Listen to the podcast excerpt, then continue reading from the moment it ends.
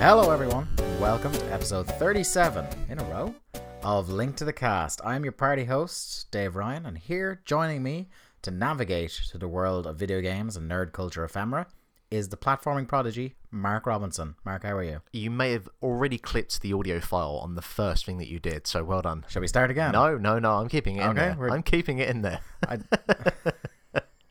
You're not used to having the mic this close to you. no, I'm not. Like, I'm Yeah. used to, well, like, my whole thing, like, my background of kind of speaking is like public speaking, so I'm used to projecting towards the back of a room. Yeah. I'm not used to the down low. I, I think it's a combination of that and also, uh, A, my audio uh, editing skills is pretty limited. Um, and also, we still have no fucking pop shields. Yeah, what I don't know what's got. They're somewhere in space at the moment.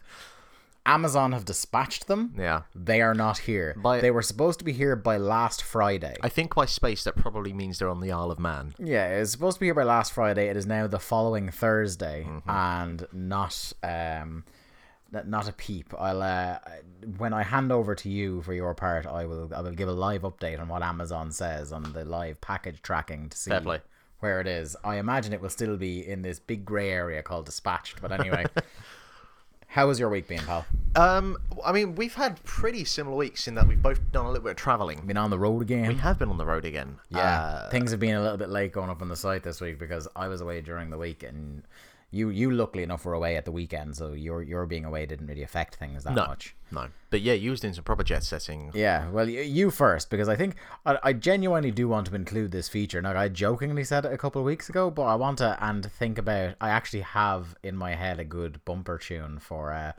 Mark's lessons from Ireland or Okay. something. We'll is call it. I'll is think this about the sequel to the Oriental Odyssey? Yeah, Update? yeah, yeah, Okay, pretty much. right. The Mark's Gaelic adventure update. Okay, so sure.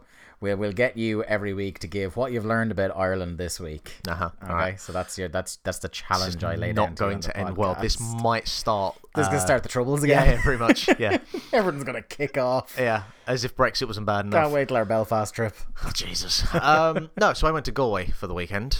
Um, which Firstly, points for correct pronunciation. thank you, thank you. The amount of your countrymen and just people who aren't from here that say Galway. I- it's right up there with Glasgow.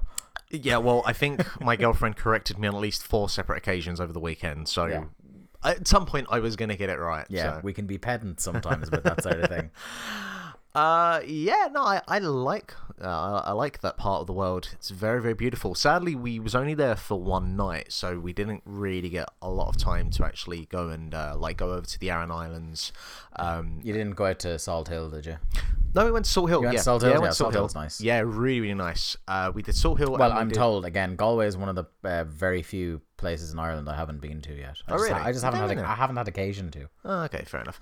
But um, but no, Salt Hill was very nice, and then we went a little further uh, west to a place called, and this is where I'm going to start butchering words now, Anspidel or Anspidel or Spittle. Spittle. Yeah. Okay. I Anspidale in Irish, but it's spittle. Okay. Um, Think, think like spittle. I just but with D's. I just kept saying it in a German accent because it's Spittle. You need to tell our friend, who no one will know listening to this, apart from maybe Brony, uh, Tom Connolly. You need to tell him you've been to Spittle. yeah. Uh, yeah, just I won't waste time on the podcast with it, but you need to. It'll pop him huge. Okay. Um. So, uh, yeah, my He's girlfriend. currently at the ploughing championships, by the way. How quintessentially my Irish friend Tom him. is the most 1950s Ireland man I've ever met in my life, and he's he's he's not even 27 yet. It's fucking amazing. He'll be 27 a week from today. He's a, he's a great man. But yeah, uh, we went out there. We stopped at a, a Topaz garage. I got myself a breakfast wrap, and then we sat by the beach. Rapper Um, roll. wrap. Oh, Yeah, I know, right? some sort of freak. Hey, hey, look. I bet I didn't even know they did. I didn't know raps made it out to Galway. I fucking. But hey, look, it was a wrap, and there was a hash brown and some black No, do you mean it was wrapped in a bread roll? I, well, yeah. No, it was like an actual fajita sort of wrap. It was Fucking crazy. hell. Oh, I tell like I what. was in a I was in a part of Dublin recently where um the deli in a garage was doing focaccia bread. It's like the fucking notions on a garage doing focaccia bread. Get a fucking grip, lads. Look, mate, we got to start getting this kind of new age fine cuisine into all. It's when you parts know of you're in society. the it, when you're in the the posh parts of Dublin, it goes from like a sloppy breakfast roll to focaccia sandwiches. Mm, yeah.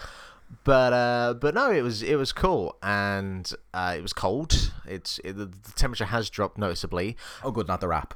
Yeah, no, no, no. the the, rap- the rappers are alright. Okay. Um, they're, they these nice little kind of. They almost look like beach huts, but they were actual houses, and they had lots of. Uh, I I think some kid just off the street had gone down to the beach, picked up some rocks, and painted over them. But they look quite nice, and there was some uh, kind of glass architecture and, and jewelry, and uh, and it was yeah, it was lovely. Um, it- the, the city itself, or uh, yeah, let's call it a city, was uh, was you know hustling. Yeah, and it's, it's like it's it's a large town. Yeah, pretty Yeah. much. But it was hustling and bustling, and um, you know there was there was plenty of activity going on, and I immediately felt like I preferred Goy to, to Dublin. Um, Yeah, like Dublin has a kind of rough edge to it. Mm-hmm. Um, is the thing. So I think you'll much prefer Galway and Cork yeah, because it's got pretty much the same stuff, but it's more chill. yeah, G- Goy is very very chill, almost chill to the point that the uh, the hospitality provided there is maybe a little bit too chill and a little bit too relaxed. Yeah, like well, the thing as well is like it's a it's a big university town. Like most of the people I know that have lived there or gone there at some point is because they went to college there. Yeah. Like my buddy Peter, who you met recently, um, who I think you met recently Uh-huh. anyway. Um, he is just back from he did a PhD for four years in Galway. Okay. And I always said I was going to go out to him, but Yeah. never, never ended up. Well, like it, like 'cause either the- he'd be busy or I'd be busy, sort of thing. the the town square, the kind of central hub, was uh, was really really bustling. I don't know whether it was Freshers Week or just the week after, but you know there was students hanging around, and um, and then you kind of go a little bit further down, and you got the streets where the pubs are and stuff, and it's a pretty kind of compact area. But it doesn't feel very claustrophobic at all. Uh, and I had some of the nicest lamb I've ever had since we stayed over in Manchester a few weeks ago. that is the that's the brass ring for lamb. For Yeah. me. So yes, Galway is a place that I plan to go to uh, next time for a few more days, so I can get the proper kind of feel of it. And the thing that surprised me the most, actually, uh, and I don't know whether it's just because in my mind, when I think of uh, a country and the kind of regional dialects, uh, basically, like so for London is the dialects that I'm most common and, and familiar with anywhere outside of that, the dialect changes and, and kind of pretty extreme. And certainly, if you go north to like Newcastle, I found it surprising that where the place where Irish or Gaelic or is it Irish is the, the term that you use for it? Irish. Yeah. Yes, that is the correct. Ga- Yeah. Ga- people call it Gaelic only because the Irish for Irish is Gaeilge. Oh right, okay, fair enough. So that's where the confusion is, but it's it's Irish. yeah. Um, but the place where that is most prominently spoken, the people that speak English, In out in Connemara. the the accent isn't that extreme at all. Like No. I I struggle to The, find. Gal- the Galway accent is quite fine. Like it's fine. It's not indecipherable. If you go down to the other um, big area of uh, native Irish speakers down in the Gaeltacht in Kerry, Mm-hmm. they're in Dingle sort of area, that is utterly imperceptible. Yeah. I imagine to most people, like it's a hundred miles an hour and a thick fucking accent. like there are parts of Dublin that I struggle to fucking understand the yeah, accent. yeah. Cork and Kerry are, are probably the ones that are the most indecipherable outside of maybe some areas of Dublin to you. Yeah. Um, because like I half my family's from Cork and I have trouble keeping up with the Cork accent sometimes. Um, real- get you down there, ones. get you down there and train you up. Yeah, well, no. Sometimes it used to be a joke. Like I'd come back to my mates after spending a week down there with my family, and I'd have a twang because you just start speaking in the kind of cadence that Yeah. they do if you've been around it for. It's like any accent. Like you'll start speaking a strange cadence. Like there's a friend of ours, Wayne, who lives in Vienna, and uh, it's funny because now he comes back and when he speaks English, he speaks it in a broken English cadence. Because whenever he speaks English over in Vienna, which is rare because he's a fluent German speaker, yeah. so whenever he speaks German over there, it's usually like broken English, Has he trying said- to explain because he teaches English. Has he had- turned into broken Matt Hardy?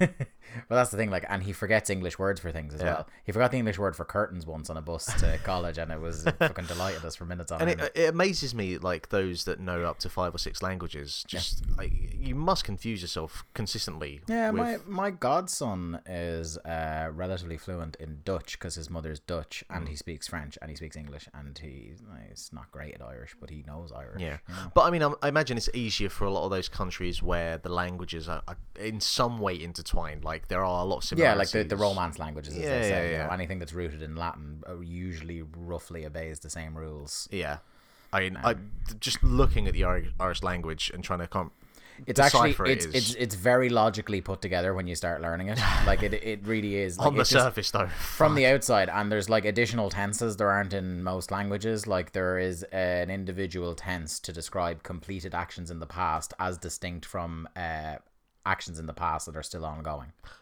Okay. As in, like you did something once in the past and you never did it again, Yeah. or you once did something and it's a thing that you might still be doing. Okay. Right.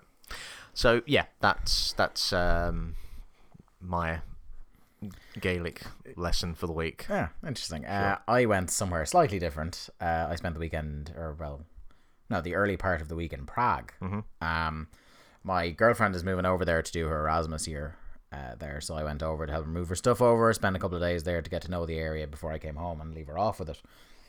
Um, Prague is a very nice city. Yeah. I'm not going to go into it for too long because you know we've already done our, our tourism update for the week, but uh, it's it's very it's a very pretty city, very kind of one of these old European cities that like it, there's certain elements of it to Dublin, but uh, the thing about Dublin, I like I know it's an old European city and looks like it to people that aren't from here, but when you are just used to it, you don't notice it, kind of a thing. That's the same with London. Yeah, yeah. So like I don't notice it that it is because I was even talking to my driver on the way back to the airport and I said, God, it's such a nice like classic European city, and he goes, Well, Dublin is pretty mu- like he pointed out like Dublin is pretty much the exact same, where it's like just a classic. There's classic European architecture and there's a river running through the middle of the city, pretty much exactly like Prague. Yeah.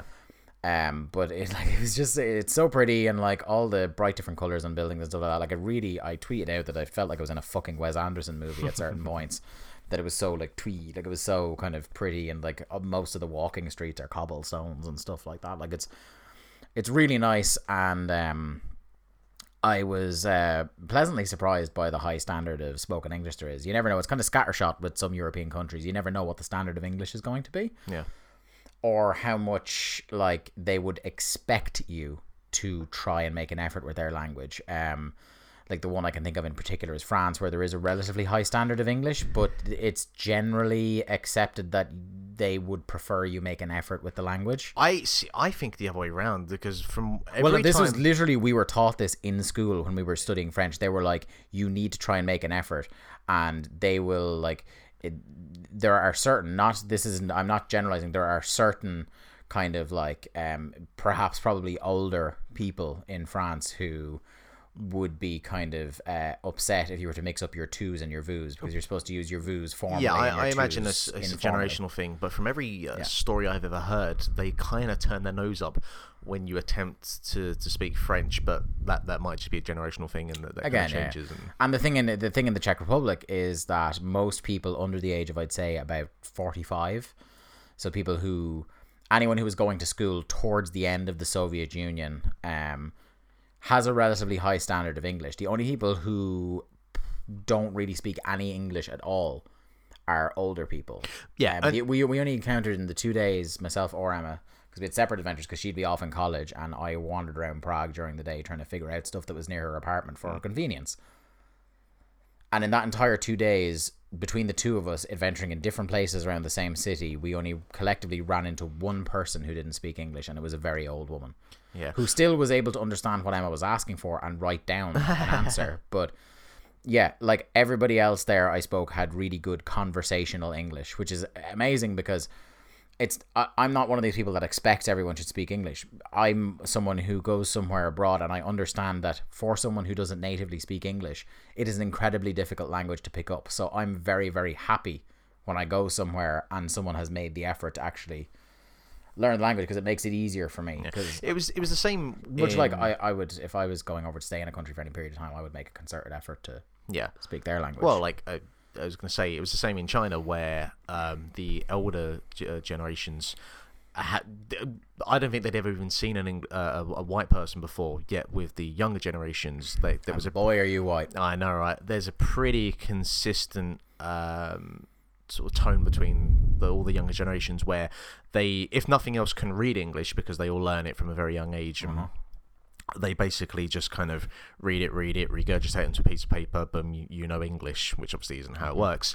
Um, but you know, a lot of them can understand the kind of keywords, can have a very broken conversation. In Well, this is like in in the Czech Republic, uh, like everyone like had proper like I- I wouldn't say fluency, but I'd say like a step or a half step underneath fluency. Like yeah, I was able to have like I was in. I'd say I spent the guts of half an hour to forty minutes on my transfer from Emma's apartment to the the airport. I was able to have a full blown conversation with the man in the that was driving me. Yeah, I like. Uh, I hate the fact. The guy who looked like discount Jason Statham. I hate the fact that like most of Europe, uh, to some degree or another, can speak a relative degree of English, while not for you guys because you have your own language that you make a to Yeah, learn. I also for a while was pretty good at conversational French, but it's one of those things when you stop doing it regularly, Just- it's gone. It's gone. Yeah. Um, and one of the problems with Irish here, like, there's a lot of people who like disagree with Irish being taught in schools as mandatory because it is. It's mandatory up until you finish secondary Wait, school. there's people that disagree with it. Yeah, no, there is. There's people who think, oh, it's a dead language. We shouldn't be fucking learning it and stuff like that. But um, my whole thing and shock horror because I'm a history teacher is like, well, it is part of our culture. Yeah, exactly. You know what I mean? Um, but yeah, the It's like sometimes I would have been like, well, I'd be thrilled if I didn't have to do this Irish homework tonight. I know, right? But but we're we're the fucking clowns um, talking about England here, um, who are like, yeah, we're the big shots here, blah blah blah, and I mean, we're dependent on on other people learning our language, and uh, there's a really good. I love uh, D- Dylan Moran's bit about the English traveling abroad during the colonial era, which was uh, you, you, you, you, and you. Fuck off. We're having tiffin. I was going to bring up uh, Eddie Izzard um, and talking about the kind of bilingual uh, kind of hot pot of, of Europe. And uh, he's like, hello, hello. Oh, we've got some Deutsche Markers. Oh, fuck off. We don't want them. oh, oh, we do. We do want your Deutsche Markers. Oh, okay. Uh, shall we talk about video games? yeah, sure. Playing this week. Hey, check it out. I learned the bassline from Final Fantasy II.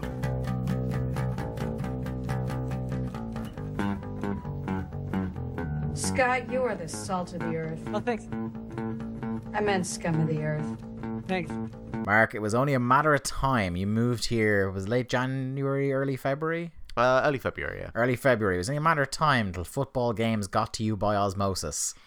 I like football games. Ah, the sickness is going to set in now. I'm not Just gonna go. wait. I'm not gonna go that far just yet. Ah, no, just I- yet. The thing is, I'd actually been playing the FIFA demo quite a bit, uh, but I'd only played the PES demo twice for when we uh, talked about it last week. Yeah. And I thought I'll I'll go back to it. I'll see if it's if there's any more of an impression there because I went Because the- it's been getting strong reviews from myself, from young Steve Burns, from many other people. As much as we thought last year PES was back, this is proper.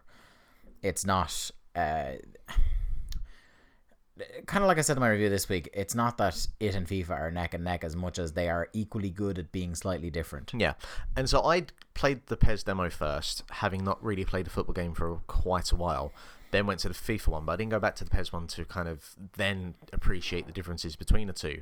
Yeah. So having done You were that, playing FIFA to en- to that point. You've been playing FIFA to enjoy it, and you'd only been playing PES because we were doing content based around. it. Yeah, more or less. But having gone back to PES to, to My apologies. you My phone just went crazy. Having uh, gone back to PES now to appreciate the differences, I think I do prefer how PES feels. It has uh, a slight more fluidity to it. The the ball kind of rolls between the players in um, a lot more kind of a, a natural feel. I, I I think in some ways, um, and just the general, just yeah, just just general gameplay feel uh, is more akin to how I uh, I seem to be preferring because I just I, I feel that I prefer it over how uh, FIFA plays. Um, so that, that's pretty much it really for PES. Like I'm only still playing the demo. Yeah. But um, you, you're you seem to be at least partially committed to buying a football game this year potentially. because you talked about that. You messaged me this when I was in Prague that you might be getting. You got a game that you're about to talk about, and I'm about to talk about as well. Um, but you were also considering um buying a football game. I, I might But do. You're, you're gonna you're gonna wait and see what the final version of FIFA I'm gonna looks wait like first. I'm gonna wait till I get a paycheck. Yeah. Um, the final version of FIFA as well, like I can tell you from the last two years, like the demo handles one way and the final game is slightly different. Yeah. I think they must finish off the demo slightly earlier in the development process Mm. than Pro Evo do. Pro Evo just seem, seem to take like a vertical slice of pretty much the finished product. I think the thing Whereas as well. FIFA, it's not. It's it's less polished. Yeah, but I think the thing as well, from what you was talking to me about um, over Messenger, was that I mean we approach playing football games from a very different degree in that you Yeah. play it a lot and I don't. Yeah. But like I said, I have a very granular perspective. Yeah, yeah, yeah. I would notice minute differences that Yeah, maybe other people I mightn't necessarily. And you were talking about you know the amount of depth and content that FIFA has, which absolutely fair enough. and that's do. not even including Ultimate Team because I don't play Ultimate Team. I just want to point that out right no, now. um, but most of that isn't going to be of much interest to me. Hmm. Like, I, for me, I feel that it's going to be a game that I just want to kind of. Uh, basically, it's going to be like Rocket League to me. I just want to play it, play a game, and then play something else. And I'm still going to do that with Rocket League, but it'd be nice to have an actual football game as well to do that with. Yeah. And uh, you was as well talking about that you play it online with other people. I'm never going to play it Yeah. online because I Yeah. Well, the depth to me is even again just Rocket League is all I do for that. The depth to me is even just more in like um just career mode. Like, Yep, yeah, yeah. I find like the emergent gameplay and like you know who's challenging for the league each Mm. year and kind of how interesting the league can swing and how injuries can genuinely affect your season and stuff like that is a bit more dynamic in FIFA and keeps me coming back. Yeah, and I think as well Whereas that like I, I can keep uh, sorry to, to cut across you there like in Master League which I'm playing through at the moment I'm more than halfway through my se- my first season in Master League that's how much I play football games this game only came out a week ago and I've, I've even with all my travels I'm still more than halfway through a season on that game yeah, I think as well um, I, the sorry the just while I remember this No. um conditioning isn't as much of an issue in Pro Evo whereas like I can pretty much play the same 11 every single week and players don't seem to get upset about that and their conditioning doesn't seem to go down so much that I like in FIFA if you don't play players that are like because when you sign a player you assign them a role within the team like they can be anything from a like future star all the way up to crucial first team player hmm. And if you aren't playing them enough to kind of tick off that box that they're playing at the level that you sign them for they get upset and agitate for a transfer to the point where the board forces you to sell them Yeah. whereas that doesn't appear to be happening in Pro Evo. And then um, the conditioning thing as well, like being able to play your best 11 every single week to me isn't very challenging. Like if I'm able to play Zlatan, Pogba, Mkhitaryan, Mata, and Rooney as like a front five every single week, that's kind of not very challenging in the Premier League because sometimes I'm going to be playing Burnley. you know, sometimes I'm going to be playing Hull and I'm going to blow them off the pitch Yeah. with, with those players. Whereas in FIFA, those are the weeks where I'm going to have to switch out and start Rashford and different players, uh, Lingard and stuff like that. So I'm going to have to think a bit more about the tactics. I, I think that kind of subconsciously plays into why I'd probably prefer PES as well because uh, I I spent a lot of time with Football Manager early this year and I know FIFA over the last couple of years have been implementing more of the the kind of Football Manager elements into the FIFA series. And I I really kind of they're, they're two separate games for me, and I have no desire to have them cross over. With Football Manager, in the- in- with Football the- Manager, yeah. I want to play a fucking spreadsheet. Yeah, well- with FIFA, I want to actually well, play in football. individual matches, it doesn't matter in FIFA. no, no, but in the in a actual career mode, yeah, yeah. But for It's- me, I would just like I finish one game, I want to go straight on to the next. Yeah, you can't just like I remember was it FIFA 2003 where you could pretty much just like the transfer system was there was like pretty much put in how much you think you want to pay for a player and you get the player. yeah. Like it's become uh, like it's become much more dynamic and I appreciate that. But look, moving on, we don't want it to become the football show twice in a week. Um, I want to talk about because I, I want to kind of dovetail um your section into my section. So I'm going to skip forward here on what you've been playing. Is you are in the Final Fantasy well? Yes, well, I there's no point talking about it too much because the Final Fantasy will be a book club feature a little bit down the line. But I wanted to get some, I say, early impressions. I've put 20 hours into it, and I'm only on disc two. Early impressions, which actually for Final Fantasy is is kind of apropos. I think this may be, and I've only played and finished two other Final Fantasy games, but I think this may be my favorite Final Fantasy game, you haven't said which number yet. number nine. I've played six and seven as well. They're the other two.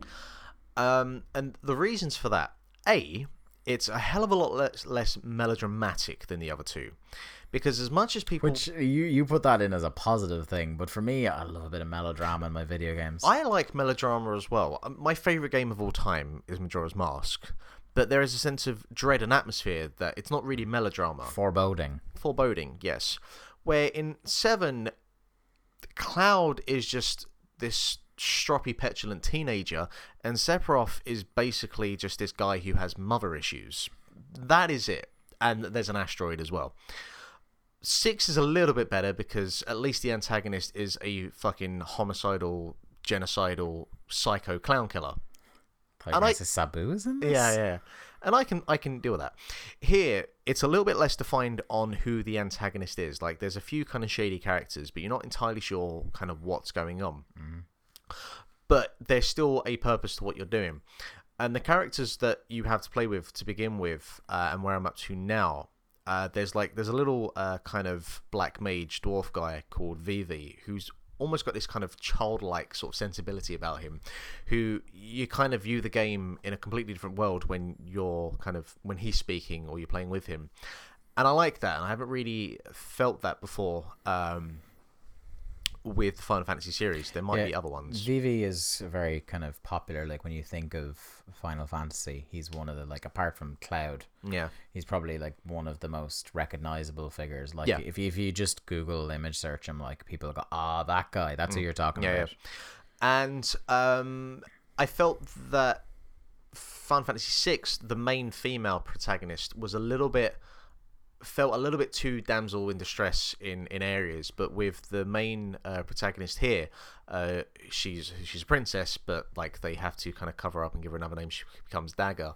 She's very much like trying to do her own thing um and she's uh she's a pretty inspirational character.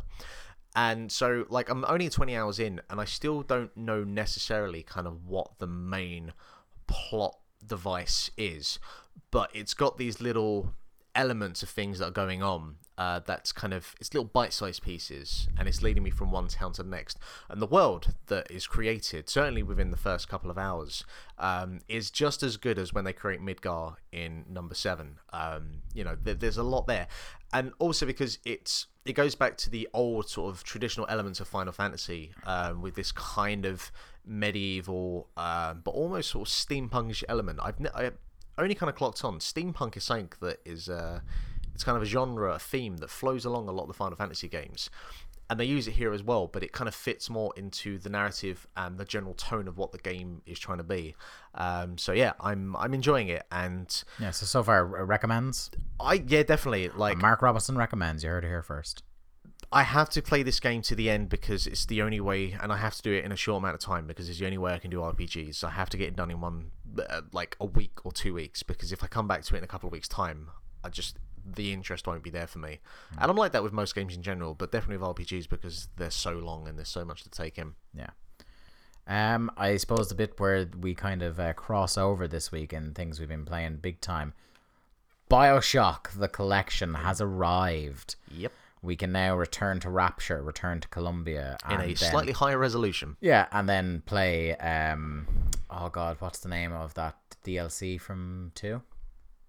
Uh, It escapes me. Talk about your return to Bioshock. I'll look it up. Minerva's Den. Minerva's Den, that's remember one, yeah. Minerva's Den, which is the part of apparently that DLC is one of the best pieces of Rapture lore in either one or two. Okay. So I'm looking forward to. I'm going to play through all of them sequentially, Yep. And I'm looking forward to hitting on that. Okay. So we talk- are at, we are at the same point. roughly, you're a little bit ahead of me. We're so we're only really what 20, 25 minutes into the game. So yeah. far. Now, b- bear in mind, we have played. I have played Bioshock One. I think I've done two, maybe three complete playthroughs ever, Mm-hmm. not including this one that I've just started. Bioshock Infinite, I think it's fair to say I'm an expert on. you have a platinum. I have a platinum on There it. we go. Um, so we know these games. So to say that we're only 25 minutes in isn't us giving tremendously uneducated guesses. No, we have played. I have played Bioshock One. I've played Bioshock Infinite. And Have you I've, played Bioshock 2? I've dabbled with, but not okay, not gone too much into. Yeah. Um, so far, like, there's nothing that really feels like it stands out. Um, I'm I'm sure if you do a side As being different. to well, yeah, Yeah. No, I, again, this is like they are still, regardless of what we say here, they are still some of the best games that have ever been made. what I mean, Bioshock 2. What I mean is that I'm sure if you do a side by side comparison, that you'll see the kind of higher resolutions. And I think the problem is is because we're at a point now where we're just adjusted to the high resolutions that we play in. So Mm. if you went back to see Bioshock in 2007, you would probably see yeah, like no I, I think um because I saw I walked into the room as you were watching a Digital Foundry side Yes. by side. Yeah. and um I, I think an important thing there is that they seem to be putting side by side the PS4 with the PC in 2008. they were doing quite a few different things. They had Because PS- because I will tell you already early on that um Bioshock on PS4 compared to Bioshock on PS3 Well, yes. looks very very much better. Yeah, no, they- because that there has been a long history with um people po- having a version of games on PS3 that was a fucking piping mess. Yeah, uh, Bayonetta is the one that always comes to mind. No, they were doing a comparison of Skyrim as well. yeah, of PS4, Xbox One, and PC, and they said pretty much across the board they're all pretty much the same. You would expect. Yeah, but for me, like in those first twenty five minutes. Um, what I like about Bioshock, and I like this about games, where within the first five minutes, the world is created for you with just enough to get you going, and you're given a, a motivation for what you're doing and how to do it. Yeah, and, and- Bioshock and- and does as- all of those. Yeah, and as I said earlier on when we were discussing this walking down the town, I said it also baits the hook that you want to learn more. yes, You know what I mean? That you actually, it's one of the few games where I know people, um, people do bash the audio log voxophone mechanic, but this is one of the few games where I play it and there's enough about the world where I actually want to go and look for them. You know, um, like sometimes I get swept away in gameplay and go, "Do you know what? It's it's really not that important or interesting me to me to go find the audio logs in game X. But in Bioshock games, the more I can know about Rapture, the more I can know about Columbia, the better. Like I bought the novelization of um it's, it's, it's like Andrew Ryan's basically his autobiography. I didn't know that was Which you a can- thing, yeah, yeah, I have the ebook of it. It's actually really good. Like it's proper. It reads like fucking Ayn Rand, which you would expect. Was Levine involved with that, or Um, yeah, I think create. I don't think he. I don't think he. I'll look up the details. I don't think he necessarily wrote the whole thing, but uh, he would have been like over it Right, right, Like, right. Okay. It's basically uh, Andrew Ryan telling you his his life story. Okay. It's it's it's quite interesting, but continue. Uh, the only other thing I was really going to say is certainly because I, I really felt this with Infinite, and it was kind of a, a common criticism with Bioshock Infinite, is that the worst thing about the Bioshock games is the actual shooting mechanics. Um, and certainly going back now to the original Bioshock, It's quite rough. it's pretty rough. Um, I've been mainly sticking to uh, the electroplasmid and a wrench um, until I get like a shotgun or whatever else. A shotgun is usually a go-to weapon for me. Um, so that is going to be something that's going to take a little bit more to adjust to. But just in terms of like the general feel of the game, the world that's created, um, the atmosphere. And that kind of like 1940s, Yeah, 1950s the, the, American. the book. Sorry, just to update there. The book is called Bioshock Rapture, and it's by John Shirley and Ken Levine. Okay, but yeah, that that kind of like uh, swing period, 1940s, uh, kind of jazzy, uh, almost noir sort of period Yeah. is the way they create that is fucking incredible, and like it's one of those games as well that I'm probably from the brief amount of time I was playing it, I'm probably gonna put my headphones in and play it that way, um, which I don't do for many games these days because the sound design um, is is part of the experience. It really is crucial to the experience. So yeah, I I've only put the 25 minutes in. I will try and get around to playing more of it, but by God, do I need to finish Final Fantasy 9 first? Yeah, I think it's a game where like because I've played all, all like t- the two big ones, uh, it's not something I'm going to be rushing to blitz through. And thanks to 2K still having streaming blocked, I won't be doing it like in regular increments for part of a stream. So it's going to be a nice uh, favorite to come back to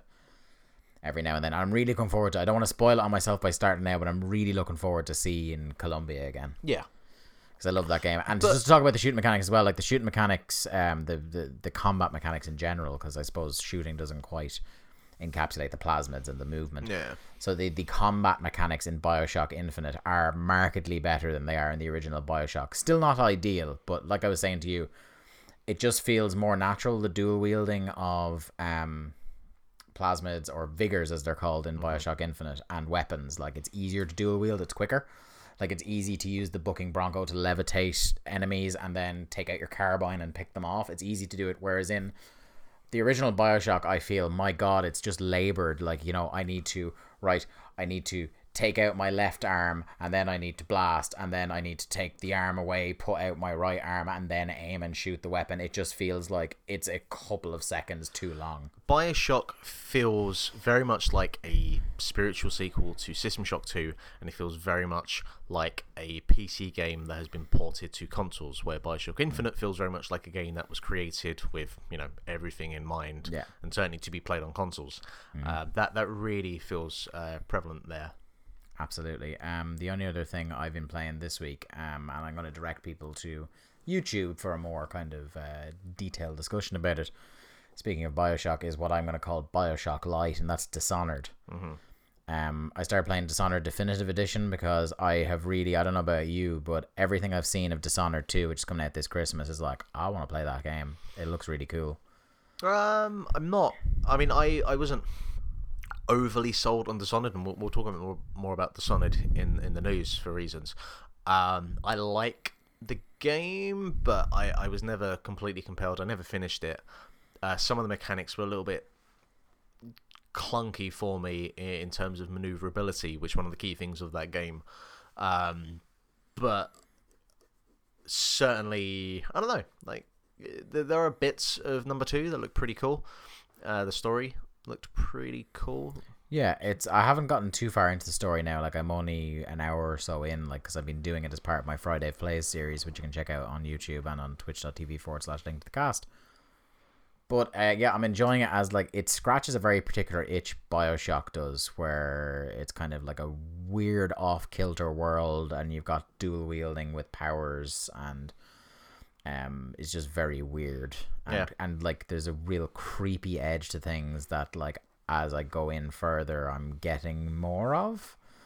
And there's a slightly supernatural science fiction edge to everything. So I'm like I'm I'm enjoying it. It's not blow away. It's not on the same level as BioShock or BioShock Infinite, don't get me wrong, but it is like BioShock Light and if um if Dishonored 2 can hit um on like getting improving crucial areas um and keeping up the momentum that that we've seen in, in some of the the advertising and can deliver on the game it looks like it's going to be it will at the very least be a contender for our 7 out of 10 game of the year and at best it could be a, a dark horse for game of the year although it is out i think late november so i'm not going to have much like i'm assuming because i've pre-ordered it i'm going to be the one that's going to have to try and blitz through that game to see if it actually is a contender but It's also that means you're going to have to be the one sitting beside me watching it so that at least two of us are able to decide whether it goes on any lists. It's a it's a game based on Victoria London that is definitely I would say better than the last game that you played based on Victoria London. Hmm. no, it doesn't look better. No, That's the one thing, as I mentioned in my article last week, the one thing the Order 1886 had, it is like it is still genuinely one of the most visually stunning games I've ever played in my life on a console. Sure, they spent all the time working on the graphics that they, you know, forgot You to can, put you can render quite beautiful assets when everything is in a linear tunnel. exactly. And sure, back in the day, Advent Children looked pretty good, but you know, Uh, let's move on to the hot takes section of the show where we talk about the news. News on the march.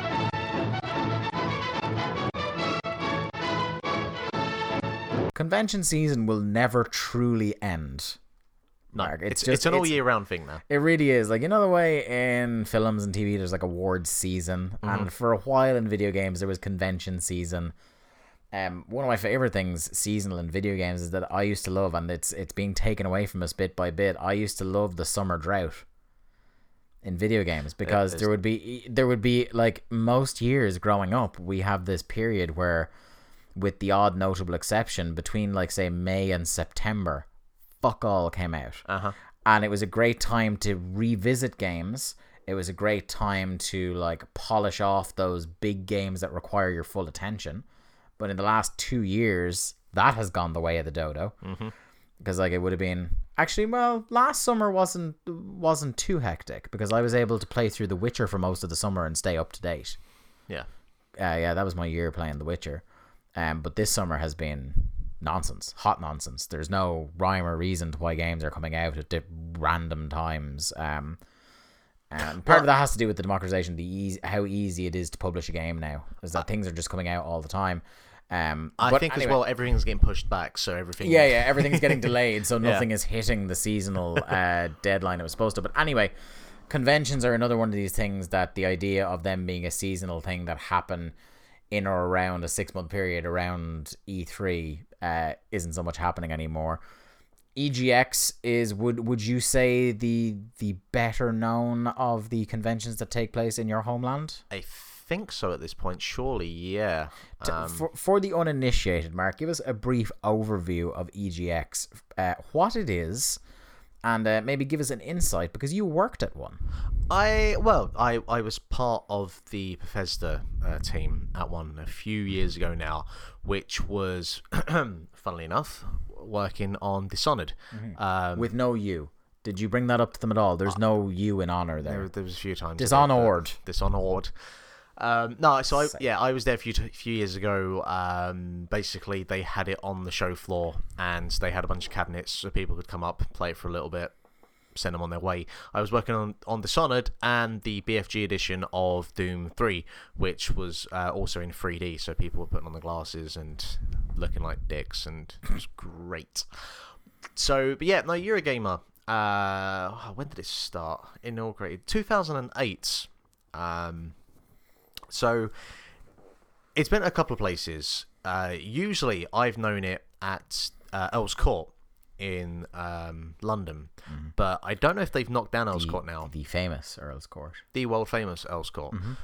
I think Site they, of uh, a couple of Insurrextion pay per views. yeah, Jesus. I think they've closed that down now. I don't actually know where is it being held this year. Um, oh yeah, it's it's in Birmingham. So I think I went to uh, Rezzed, which is kind of like uh, EGX, but it's like a kind of smaller uh, edition, if you will, which takes place early in the year, around about March.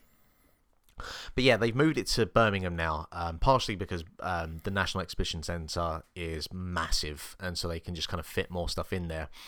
But it's it's I don't know, like it's not a trade show, um, you know, but there are kind of trade people there. Yeah. Um, but mate, for the most part, it's basically just kind of consumers go along. There's demos there. There's, uh, I think, I get the feeling they're starting to take some elements from uh, some of the American kind of conventions, and I think with the introduction of stuff like Twitch as well, you're going to look get a lot more um, kind of online demonstrations and uh, conferences and speeches and that kind of stuff. Yeah, yeah. The, So- the, the streaming of, of deal of, of everything has become prevalent. Yeah, so it's like a, an a, a, amal- a, Amalgam. amalgamation. There we go. Thank you, teacher. An amalgamation uh, of all of these things, and so I haven't been to one for a few years now, and it actually hadn't even dawned on me that this was popping up. Uh, I have no idea what is being presented th- this year. I haven't barely looked into it, but it's a pretty cool co- uh, convention to go to, um, and uh, you know, maybe next year, maybe next year we'll go. That that'd be pretty cool. Get some hot video content. Although I don't want to have to go to Birmingham again. Look for the Gears of War booth. Yeah, yeah. Uh, moving on from EGX, uh, the Pokemon Company have been. I'll tell you, right? Okay. Here's the thing about this whole NX situation Oh, is that we may not even need a Nintendo Direct to tell us what it is by the end of this because fucking hell, as soon as one leak is plugged, another starts with this thing. Good lord, of all people, and it's not like an industry insider or a third party sort of situation going on here. The fucking Pokemon Company are spouting off about the NX. What have they been saying, Mark? So this comes from MCV. Um, the chief executive of the Pokemon Company has become the first senior industry figure to openly discuss the hybrid design of the Nintendo NX. Uh, he has a name that is well, Tsunekazu Ishihara. There we go. That's what we're going to go with. Uh, the NX is trying to change the concept of what it means to be a home console device or a handheld device. He told the Wall Street Journal, "We will make games for the NX." Uh, so. Uh, revealed in August uh, that there is a Pokemon title coming for that console, which will be interesting. Uh, let's have a look. The new Nintendo console is a fantastic machine, he said at presentation. It's really a new approach. It's really Nintendo, which is coming in with something new again. We love it. To be honest, that could mean just about fucking anything at this point. This story also tags on uh, the that that Ubisoft are impressed, Yeah, but uh, what what we can make of that or not, because Ubisoft at times can be, uh, shall we say, accused of just loving to cash in on a on something. So it could be we love that there's another uh, revenue stream just about to open up. yeah. Well, I mean, hey, look, What I would like is comments from a third party developer that it's easy to make a port. that will that will that'll calm me down a little about the longevity. well, this is going to be the interesting thing because third like I know party. they're not usually necessarily massively dependent on third party, but No, uh, but I mean the reason that third party developers um, kind of Running like rats off a sinking ship. is because the Wii U was just a pain to port over, essentially. And to think, like in uh, a generation, um, a generation removed from all the headaches the PS3 brought, you'd think so- people in the industry would learn Well, but a thing or two. No, but that that was just in terms of porting something to the machine in terms of just the hardware in the machine. But this was like, okay, here's a tablet. We need, need now need to incorporate this into the game as well.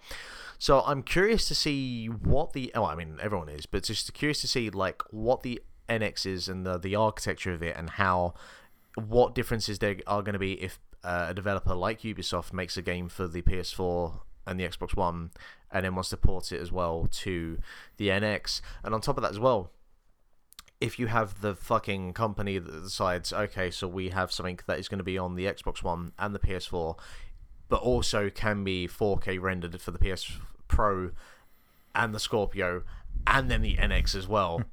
Hmm. yeah. I'm really curious to see it. And everyone's losing their minds about when they're actually going to announce this thing. Like, Yeah. people have been going proper fucking Da Vinci Code on this. Yeah, it's crazy. Oh, like the thing is, like you'd think people would be doing that for like a launch date, not the No, just the announcement, yeah. yeah, because we know they've said it's coming out in March. I fucking hope that we don't hear anything until like the last week of February, and they're just like, yes, and week. go boom. Yeah. Just Reggie's body is ready again. But you know, it's great because they're they're just building up hype and not even doing anything. Uh, in slightly less uh, good Nintendo related news, I think the inevitable has happened. Pokemon Uranium, the the fan made uh, Pokemon game that took I think nine years Yeah, of development, um, officially closed down this week. Um, this comes from Eurogamer here. Development on the incredibly popular fan made game Pokemon Uranium has ceased. In a note on Twitter, the creators of the game, nine years in the making, said they would no longer offer downloads, updates, or support. And I'll just read the, the statement from the team here. Since the beginning, working on Pokemon Uranium has been an incredible adventure. We, when we started this fan game project nine years ago, none of us imagined how big an impact it would have on our lives. Developing this game has inspired us to improve our skills, has taught us about the importance of teamwork and the value of a passionate, dedicated community. Unfortunately, Pokemon, or as Pokemon Uranium is a fan game, there is a limit to how far projects such as these can go. We are therefore ceasing development on this project. As such, we, the creators of the game, will no longer be offering downloads, updates, or uh, online services or support for Pokemon Uranium. We're immensely flattered and overwhelmed by the fu- uh, the response this game has received, but now it's time for us to move on to future efforts. We all hope that you will continue to be passionate about Pokemon and join us in celebrating the 20th anniversary with joy and love. Sincerely, the Uranium team. That is a very classy way to say Fuck you, Nintendo. Nintendo's lawyers uh, have been sniffing around for a while, and we're just going to. We know that we haven't we haven't a hope. Nah. So we're uh, like, obviously, this game is still going to be available. Any torrent site or ROM site you can think of is going to have a Pokemon Uranium download. So don't fear, you will still be able to play the game if you want. 1.5 million downloads. Yeah, But I think one of the things people were really liking was that this game was going to get like I don't know why they thought this was going to be a thing that could possibly happen, but it was nice the idea that there would be like online updates or perhaps like free DLC even for uh, a Pokemon game. Bless these people that live in such a romantic world. Yeah. Um sad to see like a, a labor of love go so quickly that they Yeah. didn't even really leave it much time at all being live. But uh, it also shows just the like the the, the significance of Pokemon like that the, the I think you were saying earlier on when we were reading an article on our stream about how it's weird that 20 years later the Pokemon backlash still hasn't come. No. It's one of the things that people are like, fucking yeah, like either either fucking yeah or it's not my thing, but fucking yeah, yeah, Yeah. rock on with your bad self, like you know. Well, it's like it, it kind of it exists just under the the kind of undercurrent of mainstream culture. Yeah, so like you know, pops its head up every now and then. yeah, so you know it's there, but it's not in your face the whole time. Yeah, yeah. And Pikachu's really cute, so you know, yeah, damn he- right. he's a good lad. Yeah. Um, Destiny. Wow. Who would have thought over two years later there would still be stories about Destiny being fucked? Yeah, Who would have thought when that released in tw- 2014 as half a fucking game that we would still be talking about it in September of 2016? The original story from Eurogamer here. Good morning and hello from a long queue of people waiting to play Destiny Rise of Iron. Bungie's big new expansion was supposed to have gone live an hour ago at 10am UK time, but the vast majority of players still lack access. The developer tweeted ahead of Rise of Iron's launch that players with all the necessary patches, there have been a couple over the past few days, should only have to return to the game's orbit screen to immediately start playing. Alas, this was not to be. 10am brought a flurry of error codes and then a constant tapir error for anyone trying to connect. The long snouted animal began trending on Twitter. Half an hour later, players uh, began to be placed in queues to let players into Destiny in the order in which people were connected. And there's a screenshot of one person who was uh, number 41,211 on a, on a list waiting to log in. But even this doesn't seem to be happening. Myself, our guides editor Matthew, and our Matt and high profile Destiny streamer RX have all experienced their queues being killed off multiple times while the whole process is restarting from scratch. I went from 48k in the queue down to 28k, only to then be placed at 198k, with the process only seeming to cycle through a few hundred people every minute. Are those leaving the queue simply giving up or getting disconnected again? Have you connected yet? As I type this, my latest queue has now failed twice and I'm now at the back of the line again behind more than 300,000 other people. Oh dear. Bungie has historically always had a smooth launch for its expansions. Destiny and last year's A Taken King were both launched without fuss, which means today's troubles all are all the more frustrating for those waiting. And before I hand over to you, Mark, an update from 2:45 p.m. the same day. Destiny servers have sorted themselves out after this morning's disastrous launch. It took a couple of hours for Bungie to fix connection problems after the supposed rollout. Time for new expansion Rise of Iron, but Eurogamer has now been able to complete the DLC's main story mission and experience no further issues. At This least we know. that lasts only about two hours. At least we know people are still playing it. there's a lot of people still playing that game. Yeah. There's an awful lot of people. That is like when that the thing is right. The thing that has warded me off and has kept me away from it is that like when it came out, it was about half a game, and that was when they had the chance to pull me in. Yeah. It took a year. I think it was before the. I think it was when the Taken King came out. So whenever the Taken King came out, I think that was at the end of year one. Then people kind of went, okay, there's enough content in there now that it's basically a full normal game. So if that game had launched with all the content up to the Taken King, if that had been what came out in 2014, then I think more people would have been happy. I think I probably would have played it for longer, not traded it in. But here we are. Yeah, it's kind of the same thing I, I felt with uh, Street Fighter. Um, and it's great and all with people saying, oh no, but there's stuff here now. It's like, yeah, but you lot are all way ahead of us because you were the crazy ones who wanted Yeah. to fucking stick through that first year, where I went and played other things that had like a full It's like when experience. you go back after a long time of not playing GTA Online. Oh, yeah. And like I'm level like seventy something now, but there are people who are like level two hundred. You know I mean? I was like, well, I'm never gonna, never. No. I like I have too many interests and too many like. Sometimes I go outside. you know, like I'm So never, sometimes- I'm never gonna get caught up in those that. Sometimes I like to play another game. Yeah, and I'm not like I'm not on message boards where people are figuring out exploits to accelerate their XP quicker and all this sort of shit. Fuck that noise. Mark, today you told me about uh, like what can only be described as an earth-shattering bargain on the new Xbox One S, which I will reiterate, I think is a very pretty console. You really like to emphasize that, don't you? yeah, well, because I have the original Xbox One and it is a fucking VCR. Which you also like to emphasize like, every but, time but that's about but that's the thing is that like they brought out the the Xbox One, and these were the guys who like what one of like I could sit here and tell and talk to you for hours about how fucked the the the publicity, the launch, and the first year or so of Xbox One was right. One of the things that is just the most basic and disappointing things that happened with the Xbox One is there's literally no effort put into the actual design of the box. Mm-hmm. Like I know they're both black boxes, ostensibly spe- ostensibly speaking, but the PlayStation 4 has some design to it. You know what I mean? Like I know the real impressive thing about the PS4 at launch was what was under the hood in it, but at least it like it looks cool on a shelf. You know what I mean? The Xbox One looks obnoxious in a this is the entertainment unit that is going to be on your shelf and you need, need fuck all It, else. it looks like when you put it on a shelf, you need to strongly consider whether the shelf can bear it weight wise. Yeah. But the Xbox One, the the Xbox One S, the the slim redesign, even though it's not that much Like it's it is slimmer, but it's not like it's not PS2 slim. Yeah. You know what I mean? It's not it's not drastic, but it is a sleeker. It looks like some thought might have accidentally been put into it at some stage, and it is a smaller console, thankfully. Um, that is coming out around. That we are we are in the is it out now? The well, the release date they have here on Tesco Direct is for the twenty second of September. So that is Today. tomorrow. Is Today. it twenty first or twenty second? Today is the twenty second. Oh, then yeah, well, today. Yeah. Yeah. Huh. There you go. There you so go. tell us about this bundle. Now, bear in mind this was a console that cost four fifty at launch. It was more. It was fifty more than the PlayStation. Mm-hmm. Um, it has come down. The I think the base console, the not one terabyte version, is maybe three fifty now, maybe or maybe three hundred.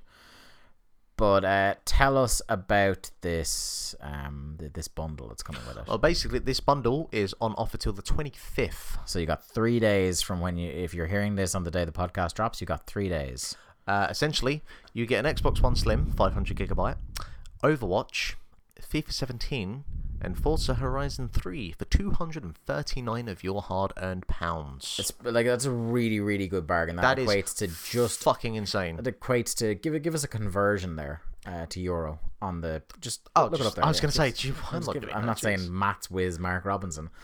Um, no, uh, the only thing I will say that the only drawback I can conceive of with that bundle there is the fact that it is the 500 gig model.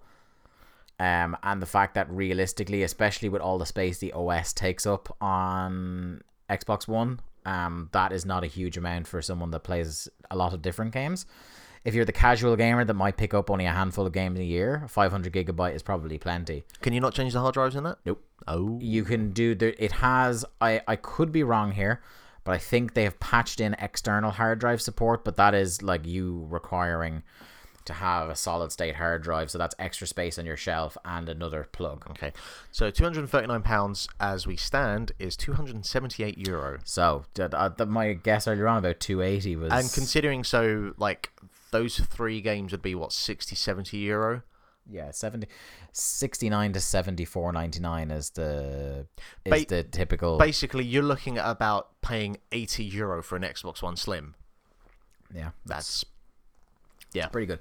Again, like it's um it's just a shame that they aren't more custom like PS4 has really dicked all over them in how easy it is to switch out a hard drive. Like I'll tell you what, uh, like I'd be I I'd be way more annoyed if I still had the 500 gig. Like I I bought a 500 gig model my PlayStation 4 as a launch PlayStation 4, but I went and bought a 2 terabyte hard drive and switched it out by myself and I haven't looked back since. Yeah. It's just so convenient to not have to worry about space or inventory management on your fucking console, let alone your games you're playing. I think there is a good chance that Microsoft might make a killing uh, with these two new, like the the PS uh, Slim, PS4 Slim, and the Xbox One Slim, um, because uh, for like people like me who have a PS4, like that is still going to be my. It's going to be your your sidearm. I mean, the simple fact is, as you're saying there, sure, 500 gigabytes isn't that much, which is crazy to think about. Even like 10 years ago, like 500 gigabytes was so much. Yeah. But hey, I get Forza Horizon there. That's Mm. great. The other two games, I could I could play them on on PS4 if I wanted to. I could sell them in whatever. There's a couple of exclusives that I'd be interested in, mainly at this point, Forza Horizon and Gears of War 4. Yeah. It'd be perfect. Yeah, I'll put it this way: like I have mm, twenty games, I think they're thereabouts on my Xbox One. That is including the fact that most of the rare replay ones are counted as separate games, the ones that already had Xbox 360 ports, and it is still nearly full. Yeah. Um, because some games on it are huge. Hello, Master Chief Collection, that's about hundred gigs by itself. Uh huh. Um, and again, the OS space I think takes up maybe about fifteen percent of that five hundred gigs, which is fucking insane. But uh, yeah, that's um, that's the Xbox One S bundle. Like you said, if if you're buying it as your secondary console, you don't intend to be playing game after game after game, or maybe you are someone who doesn't like will as soon as you're kind of done with one game, you delete it and never come back to it again. Yeah. This might be your bag. Microsoft never wants to miss an opportunity, have been, as you described in the show notes here, throwing shade at the competition This comes from MCV. PS4 Pro's 4.2 teraflops of processing power is not enough to run true 4K, Microsoft have said. I think there's a lot of caveats they're giving customers right now around 4K. Microsoft's Albert Penello told Eurogamer.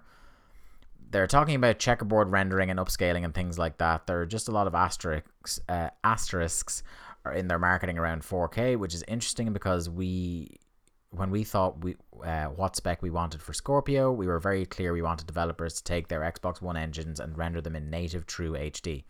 That's why we picked the 6 teraflop number. That's why we have the memory bandwidth we have. That's why we have the teraflops we have because it's what we have heard from game developers was required to achieve native 4K. Sony has recently had to stand up to accusations that PS4 Pro's upscaling techniques mean that its 4K marketing is a little deceptive and it's a point Microsoft is clearly keen to power home. I know 4.2 teraflops is not enough to do true true 4K, he said. Uh, I feel like our product aspired a little higher and we will have fewer asterisks around the 4K experiences we deliver on our box. The answer as to why Sony uh, arrived at different spec requirements could well be price, of course. Most were surprised that PS4 Pro's comparatively low £350 sterling recommended retail price. How much are Scorpio's 6 teraflop flop's going to cost? Well, we haven't announced the price yet, so we'll see. It'll be an interesting discussion next time we chat. Yeah, it will be. Uh, also touched upon was the idea that both companies were being reactive to one another. To which he said, the most shocking thing about all of this is how Sony uh, and us arrived at a similar strategy, even though the execution was different in nuanced ways, Penello insisted. Certainly, this is a pretty revolutionary idea. When we announced Project Scorpio D3 to do this kind of mid console upgrade, and Sony clearly had their plans, which were very similar, I just think that it's interesting for what it's worth. It's a pretty revolutionary idea to have two companies arrive at. Mark, gonna throw to you. You were the man who uh, wrote an article getting into the nitty gritty on 4K this week. Your thoughts on the shade that is being thrown and the uh, the importance that the upscaling to 4K versus the native 4K will have. Not for you, but generally speaking. He really sounds like Billy Mitchell. yeah. Don't get ahead of yourself. No, no. Um, okay, so I think one of the key things I mentioned in the uh, article, which you can go read at linktothecast.eu, titled "Who Gives a 4K?" Where he is that both companies are having a dick waving competition at the moment, not seen since the days of the Bit Wars. And do you know who the most insufferable people in the Bit Wars were? Everyone. Everyone. I was right. Yes. Hey. And the same can be said here because the shade that is thrown here by either company is going to have a trickle down effect to the uh, kind of die-hard Xbox One fans and die-hard PS4 fans. And I've already been through uh, forums and Twitter pages, and I've seen people on both sides throwing out about, well, we run at native 4K and we do this and we do that. I'm really curious to see how much the Xbox Scorpio is going to cost. That's that's the thing for me. I, I am five hundred dollars. 450 maybe. I'll say I'll say 500. Yeah. Um I think in or around in or around what it cost at launch, which was 450. Yeah. It might be a little more. Yeah. Depends. Now, this is kind of slightly off topic in some ways from from the article. I still can't work out who the fuck this thing is aimed at because those who are that fussed about 4K gaming already have a PC that can do it. Mm. You know? Like, unless Sony make a killing on 4K TVs this Christmas, which I don't think they will, because, um, you know, your nice HD television that you bought five to ten years ago has a shelf life of about 20 years. I don't know.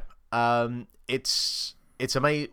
Not surprising that we're at the point now where um, companies are starting to throw prams, uh, throw prams, throw toys out of the pram, throw prams, throw out prams toys. out of the toys. Yeah, it's just it's a fucking clown show, you know.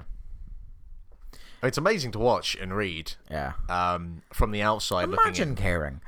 Oh yeah. Imagine caring. Like my for like my 40 inch HD TV here is plenty sharp. The only thing I talked to you earlier on about how I'm I'm tempted to maybe get the slim or the pro um because some like retailers are offering really good kind of like trade in your old console and pay a pittance to get the new one. The only thing that would make me pick a Pro over a Slim is the fact that like not the 4K. The 4K didn't even enter into it for me. It's just a slightly improved performance from the faster processing power. Yeah, like the, It's the the 4K doesn't. I don't give a fuck. no, there, there will be some differences, sure. Yeah. I just I don't know. There will be a day. I have no interest in being the early adopter for 4K. no. It doesn't have enough. There is no killer reason for me to have it. Like 1080p is fine for Yeah. me. Not only that, but about half the games that come out can't even make it to 1080p. So why am I going to 4K? Yeah. It's just when people start banging on about 8K that I will really lose my shit. That'll be like Super K or so. That'll be some sort of stupid fucking tech industry buzzword for it. Um, double. Uh, bef- before we get into uh, a, a double barrel story of hilarity from the internet, I want I want to touch on something very briefly, and that's Firewatch, one of our could be uh, in discussions for some awards at the end of the year. We were big fans of it when we played Yep, it here on the program. Um, supposed to have come to Xbox One, won't now for a little while. Wait, it's out in a few places. Yeah, it's it's out in a few territories, but uh, Europe and Australasia, Yeah. in particular, it uh, has not come out. What is the official yet. name for that continent? I thought it was Oceania. Or is it Australasia? Or it Um, Australia? I, I didn't. I, well, why are you coming to me with this? I don't know. Why are you coming to It's me like, I don't know what Middle America, uh, Central America, like, that's not a continent. Is that North? No, it's North and South America. Yeah. Central America is part of North America. Is, uh, Yeah. okay. All right. Happy to help. Thank you. Appreciate that. Cheers. Tell me about. Well, I mean, to be fair. I had a- What I- is Firewatch? I had a geography teacher once as a girlfriend who thought the Middle East was classified as a continent. So there you go. uh, Firewatch um, is so hot that if I hold it in my hands with the controller, I need to have like a kind of air conditioning ventilation unit the whole time. Uh, no, Firewatch is a um, a game that takes place in. Is it a fictional version of Yellowstone or is it? No, it's not Yellowstone. It's um, Yosemite. Yes, that's the one. And uh, it's a, it's kind of like a walking simulator, but there's a little bit more going on. Yeah. Uh, again, me and Dave are big fans of it, and probably will be in our. You can watch a complete playthrough of it on our YouTube channel. You can do, yeah. And so Is that all three of us doing that? Y- may- Brian was there for a little bit. A Yeah. bit. Yeah. He got distracted by something shiny and left, Yeah, happens. Um, especially to him. But yeah, no, it's currently out in the US, Mexico, Canada, Russia, Brazil, Chile, Colombia, and Argentina. Uh, Argentina? Argentina. But we don't have it yet. Xbox users are able to try out the new free roam mode already, while other platforms will be getting it in the coming weeks. I'll be curious to see what free roam mode is. I probably imagine it's like just you can go wherever and take pretty pictures. Yeah, that it's not kind of there. There are certain Restrictions, parts of the game where like places are blocked off and it forces you down a tunnel. yeah. So that'd be cool. Um, double-barreled dose of Steam-related news here.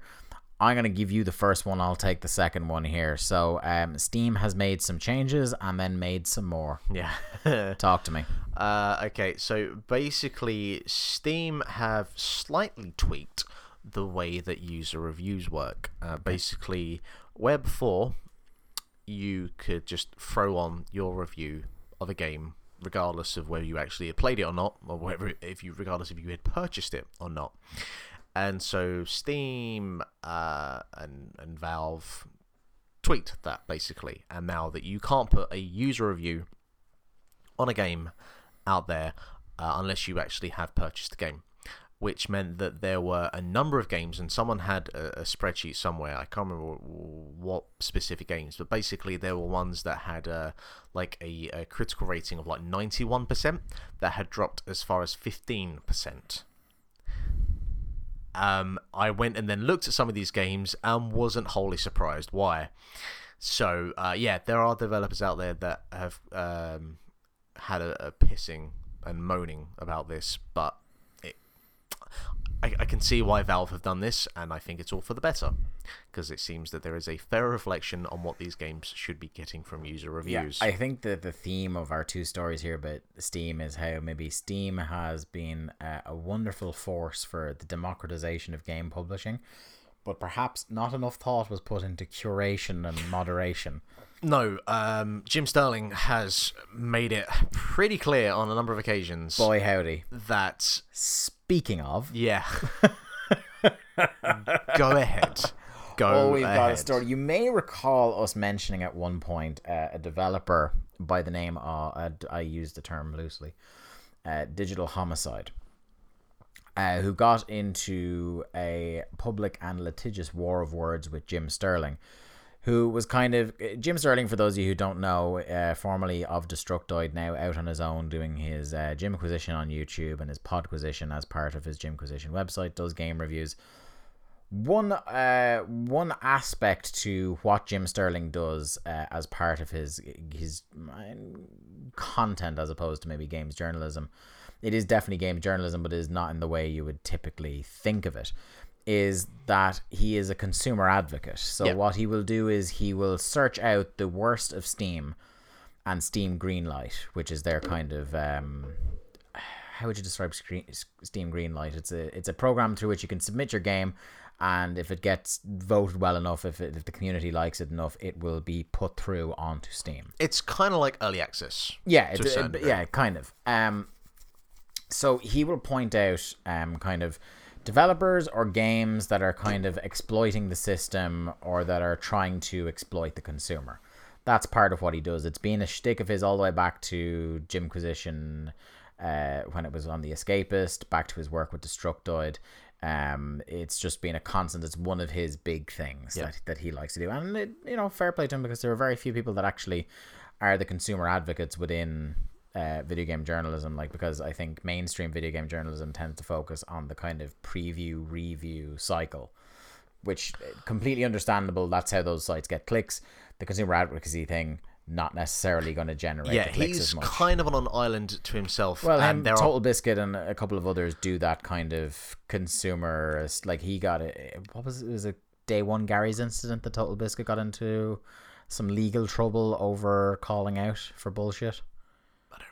I don't. Yeah, I don't it follow. Total Biscuit as much. Yeah, Sterling's there's, the one I. there's a yeah, there's a couple of people like that that are Yeah. out in yeah, like you said, an island of their own Mm-hmm. for the consumer advocacy. Anyway, you may recall us talking about the feud between the, him and Digital Homicide. There are some some of his best content, some of his most scintillating, in, interesting videos have been on the the back and forth with him in Digital Homicide, which has been like a beggars belief. And the amazing thing is, he doesn't even have to. He hasn't had to do much of the work because they give him Yeah. all the material. Yeah. Well, it's like what they're saying now about the United States election is that Hillary Clinton um, does her best work when no one is paying attention to her and everyone's paying attempt uh, paying attention to Donald Trump repeatedly shooting himself in the foot. Yeah. Um, and that's what's hap what seems to be happening with Digital Homicide. Digital Homicide uh, are suing Jim Sterling at the moment, so Jim Sterling kind of can only really make offhanded references to them. He can't really directly mention the case because they're ongoing legal proceedings. Um, but it's one that he has expressed very much confidence in because he has broken no laws and believes it's just a lawsuit to shut him up. Yeah. That's, that's exactly what it is. Ah, yeah. yeah. And I thought naively that maybe now that they're kind of they're focusing on their war with Jim Sterling, this would be the last digital homicide until that lawsuit was settled one way or the other.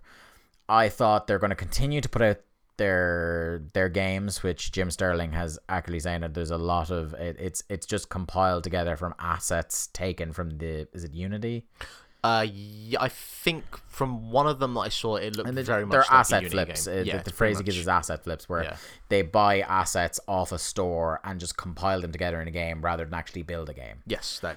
Um, from one of them that I saw, that was yeah, pretty much Yeah. that. So with I, I thought naively that that was going to be the last we'd hear for a little while. They just continue putting out these games, but because they were suing Jim Sterling, we wouldn't hear from Jim Sterling, even though he may want to talk about it.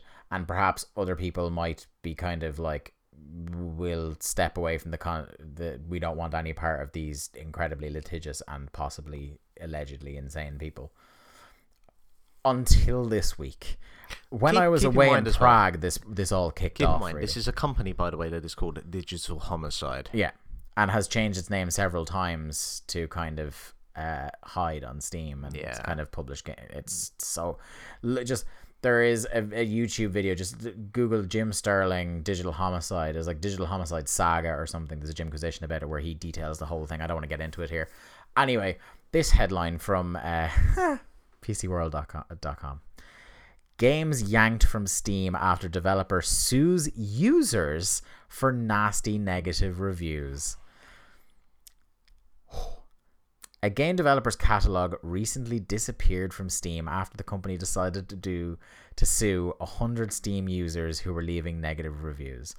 Digital Homicide found co-founder James Romine. It's it's him and his brother Robert, isn't it? I think I think it's the brothers. of Yeah, them, yeah. um, the game developer in question is seeking damages of eighteen million dollars from the commenters. Pinky to the to the mouth. Um, this is I don't know how much they're they're suing Jim Sterling for, but it's probably a, a comparable number. I thought I thought it was around about fifteen million. Yeah, it doesn't mean like it'd be in and around the same ridiculous ballpark. Uh, from the comments for a variety of claims, including harassment, stalking, criminal, da- and this is all very rich considering they tried to dox Jim Sterling. Um, in a recorded interview that they recorded and published, that he didn't. He had, I think, he had done a backup recording. This, this, it's incredible. This is one of the most surreal things. Is that they invited Jim for a discussion Yep. and recorded it and published it as if they were going to be able to go, aha. Uh-huh. But if you listen to the whole thing, and I have a couple of times, it is like they keep trying to dox him and threaten him and like try to outsmart him and go, aha, we have proved you're a hypocrite. And Jim Sterling is just like, no.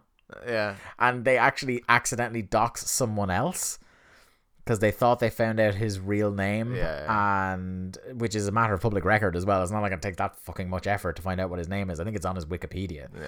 Yeah. Um, but uh, they doxed a woman that they thought was related to him, and then like there was someone. I'm I'm not saying it was them because I I, I couldn't like for the sake of I want to be certain when I'm talking about people who are a bit litigious.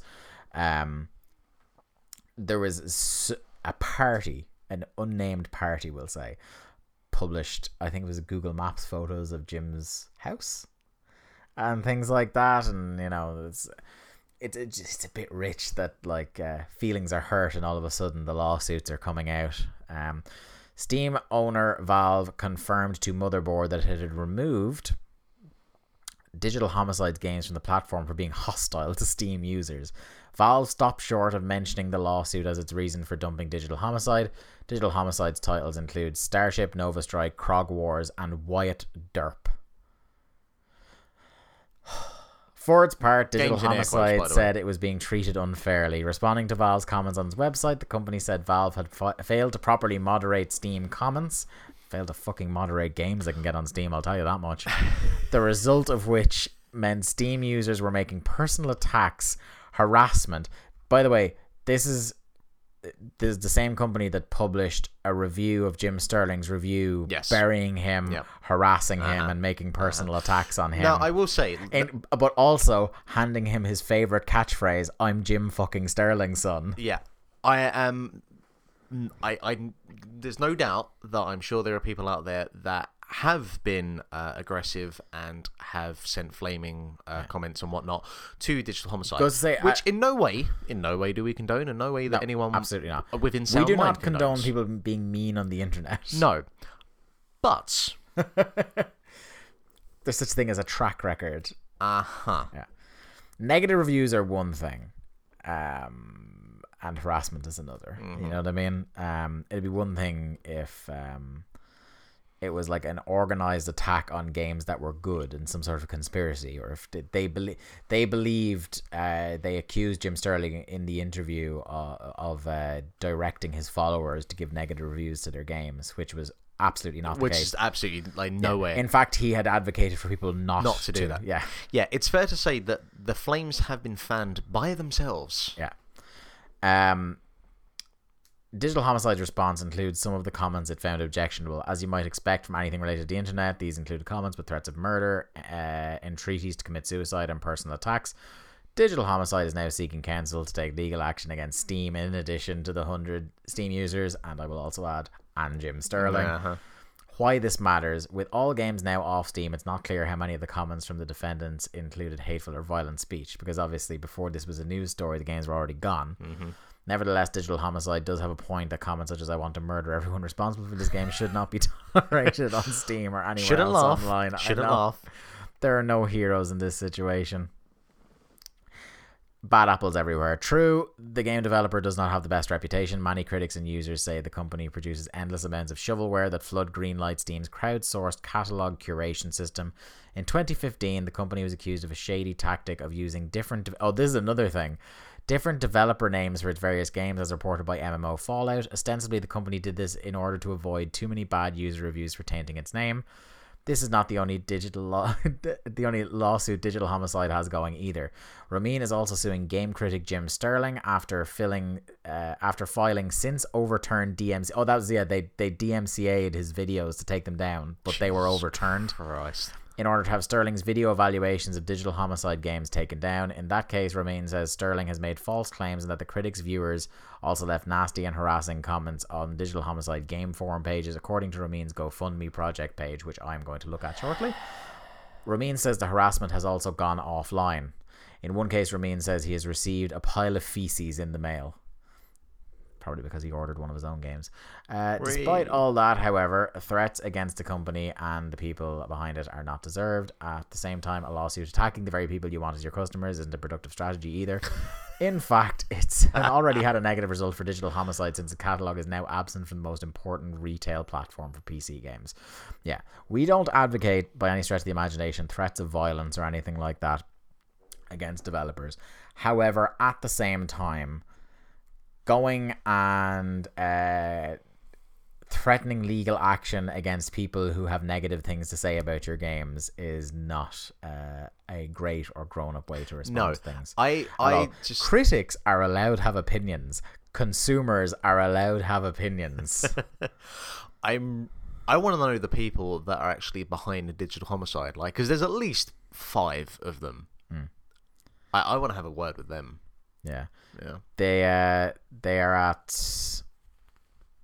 sorry um on his GoFundMe here. I'm not going to read out the because it is uh just so long.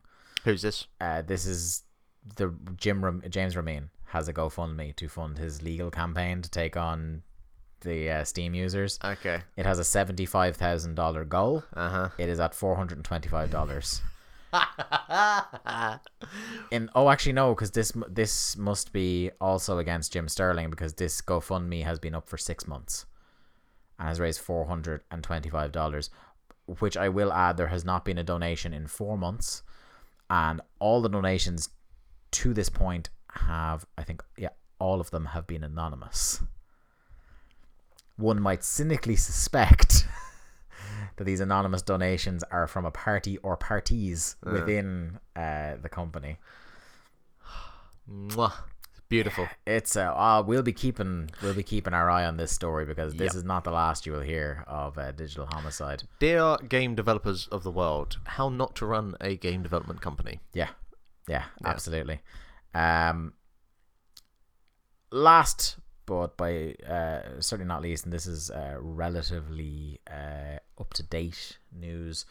Um, that could affect popular channels on YouTube, popular game streamers. Gaming is the backbone of YouTube content. It really fucking is, isn't it? the well, the sing- like I said to you, the single biggest channel on YouTube is PewDiePie. I think the top three or four, uh, or Smosh like as top well. 10 are Yeah. or either have You got an- Smosh, you got Markiplier, Diamond Mine Minecart, Stampy Longhead, uh, B- Jacksepticeye. Yogscast, all of them. Yeah, like they're either so it's either many. the background of gaming or gaming is a heavy part yeah, of it's their it's content. part of our content platform. It's part of like any video game outlet. Uh, as time goes on now, is valuing YouTube more and more. So this is relevant to gaming and gamers. Yep.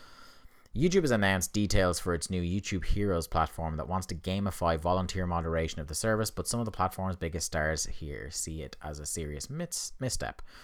So you hadn't heard of this before No. I mentioned it to you. So I'll, I'll read it out to you what we get here from Silicon Republic, and you tell me how you feel about it. Sure. The YouTube Heroes platform, revealed by Google owned ser- the Google owned service, is its latest effort to recruit the wider YouTube audience of over one billion people. Ridiculous. To moderate content that appears every day. Rather than relying on willpower alone, however, YouTube has taken a step in gamifying the process where a YouTube hero can gain points for moderating videos. By gaining more points, the moderator can then rise up five ranks, each of which has their own benefits, such as level 5 that allows someone to test new YouTube features before they're released. Among some of the jobs that they would do is asked to be helped out, um, help out with including adding subtitles to videos as well as offering technical help to people on Google support forums, both of which I think are very good and positive uh, things to encourage. Um, I think the there, there are people out there who will go independently for no pay or anything like that, just add subtitles to YouTube videos for the, the hard of hearing. And I think that is that's Yeah. great work. Yeah. As are people who are providing legitimate answers on Google support forums. But perhaps the one issue that is causing concern with YouTube creators, this is where the worm turns, relates to how YouTube Heroes moderators can report videos they deem to be in violation of YouTube's community guidelines. More specifically, they have an issue with the fact that these moderators have the ability to flag videos en masse, so you can flag multiple videos at once that they deem offensive. This, some of them argue, will stifle content as by throwing moderation out to the masses, personal grudges and censorship could become prevalent. Ireland's biggest YouTube star, Jacksepticeye, took Twitter to criticise the move by commenting on YouTube's decision to remove the ability to comment on video. To which he says, YouTube uploads video uh, about boosting the community with YouTube heroes, but then turns off the comment. Such a great message. Yeah. At the time of writing, the promotional video released by YouTube itself had reached nearly 500,000 views. However, it's notable that it has close to 140,000 dislikes compared with just over 2,000 likes. Uh, Philip DeFranco here, uh, popular YouTuber He's and uh, kind of guy who will keep you up to date on changes to YouTube and things like that. The YouTube Hero program seems a bit like throwing everybody, throwing everyone who once won a gun and a badge because you didn't build up a police force. Uh, Ellen Rose, as well, has said, as someone who's been targeted and mass flagged by people who dislike me, this shot from uh, the YouTube Heroes vid makes me feel very uneasy. Yeah, that's that's kind of the key Uh, thing that I'm thinking there. Um, certainly as we There's, go there's so much more. as we go further into this digital social age, where um, when you get a collective group, The hive mind. the hive mind, um, certainly with personal grudges uh, and agendas, I Mm-hmm. think straight away. Um, I know the word you're going to use next. It begins with a G and has another G in it, doesn't it?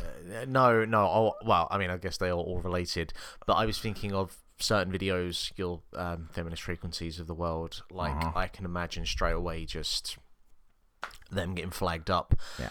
Um, And this also, by the way, uh, comes on the heels of people figuring out that YouTube changed monetization recently and didn't tell anybody. Yep.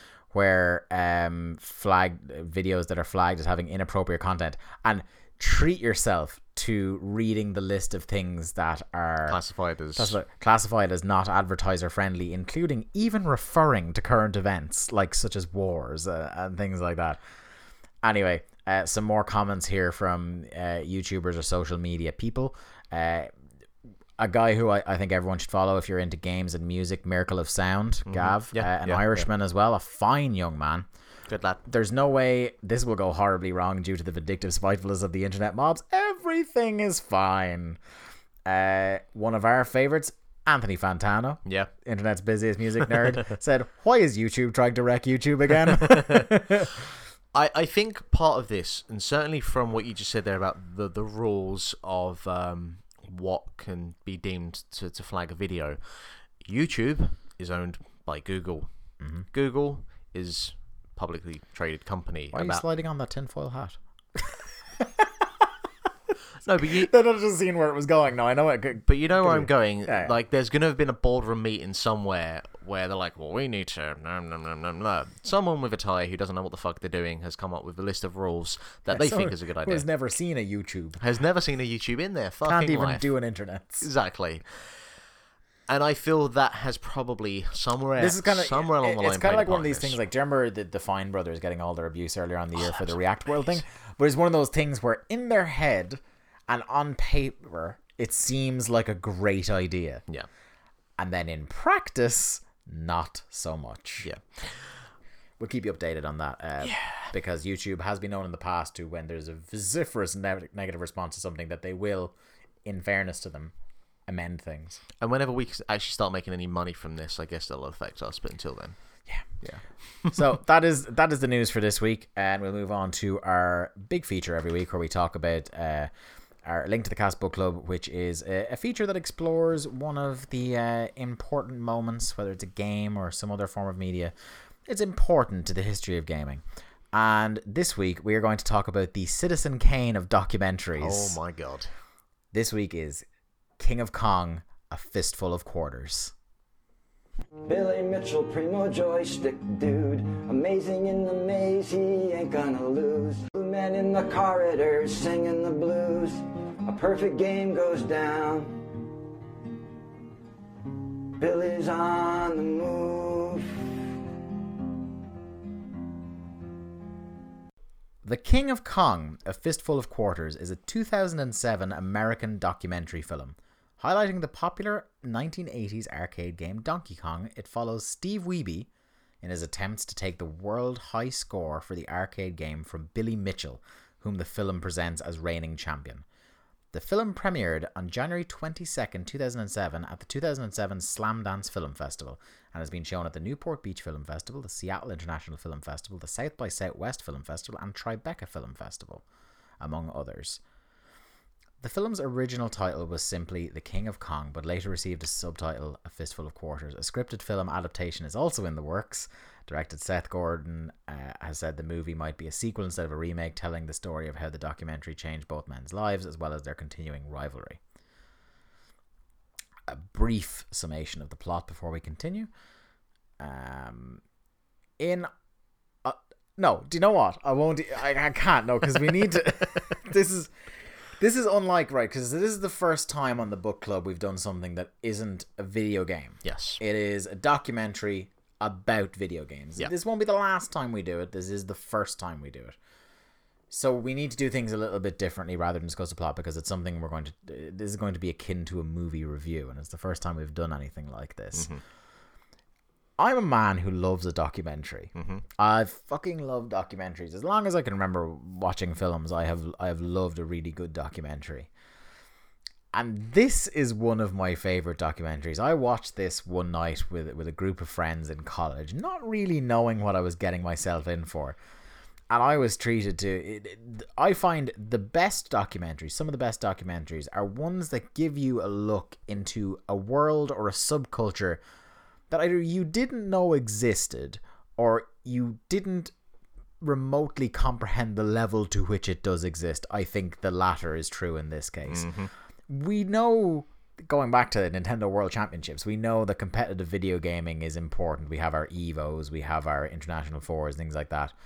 We know competitive video gaming is a thing Bigger than it's ever this yes this is a story this is a story of it's got everything It's it got has drama. got it has got politics it has got drama it has got espionage it has got intrigue. Romance at points. it's got uh, videotape exchanges uh, uh, behind uh, like a black shroud in an airport with an old woman um it's got high among high comedy. high comedy unintentional most of the time Yeah. It has got a heart to it. Mm-hmm. Yep. It has got among the greatest panto villains I have ever encountered in a film. And at the same time, it's also like an underdog sports movie. Yeah. Like I said to you, like the way this film is treated and the way the narrative is framed at some point is as if it's telling the story of like a football player that suffered a career ending setback only to return and win a Super Bowl.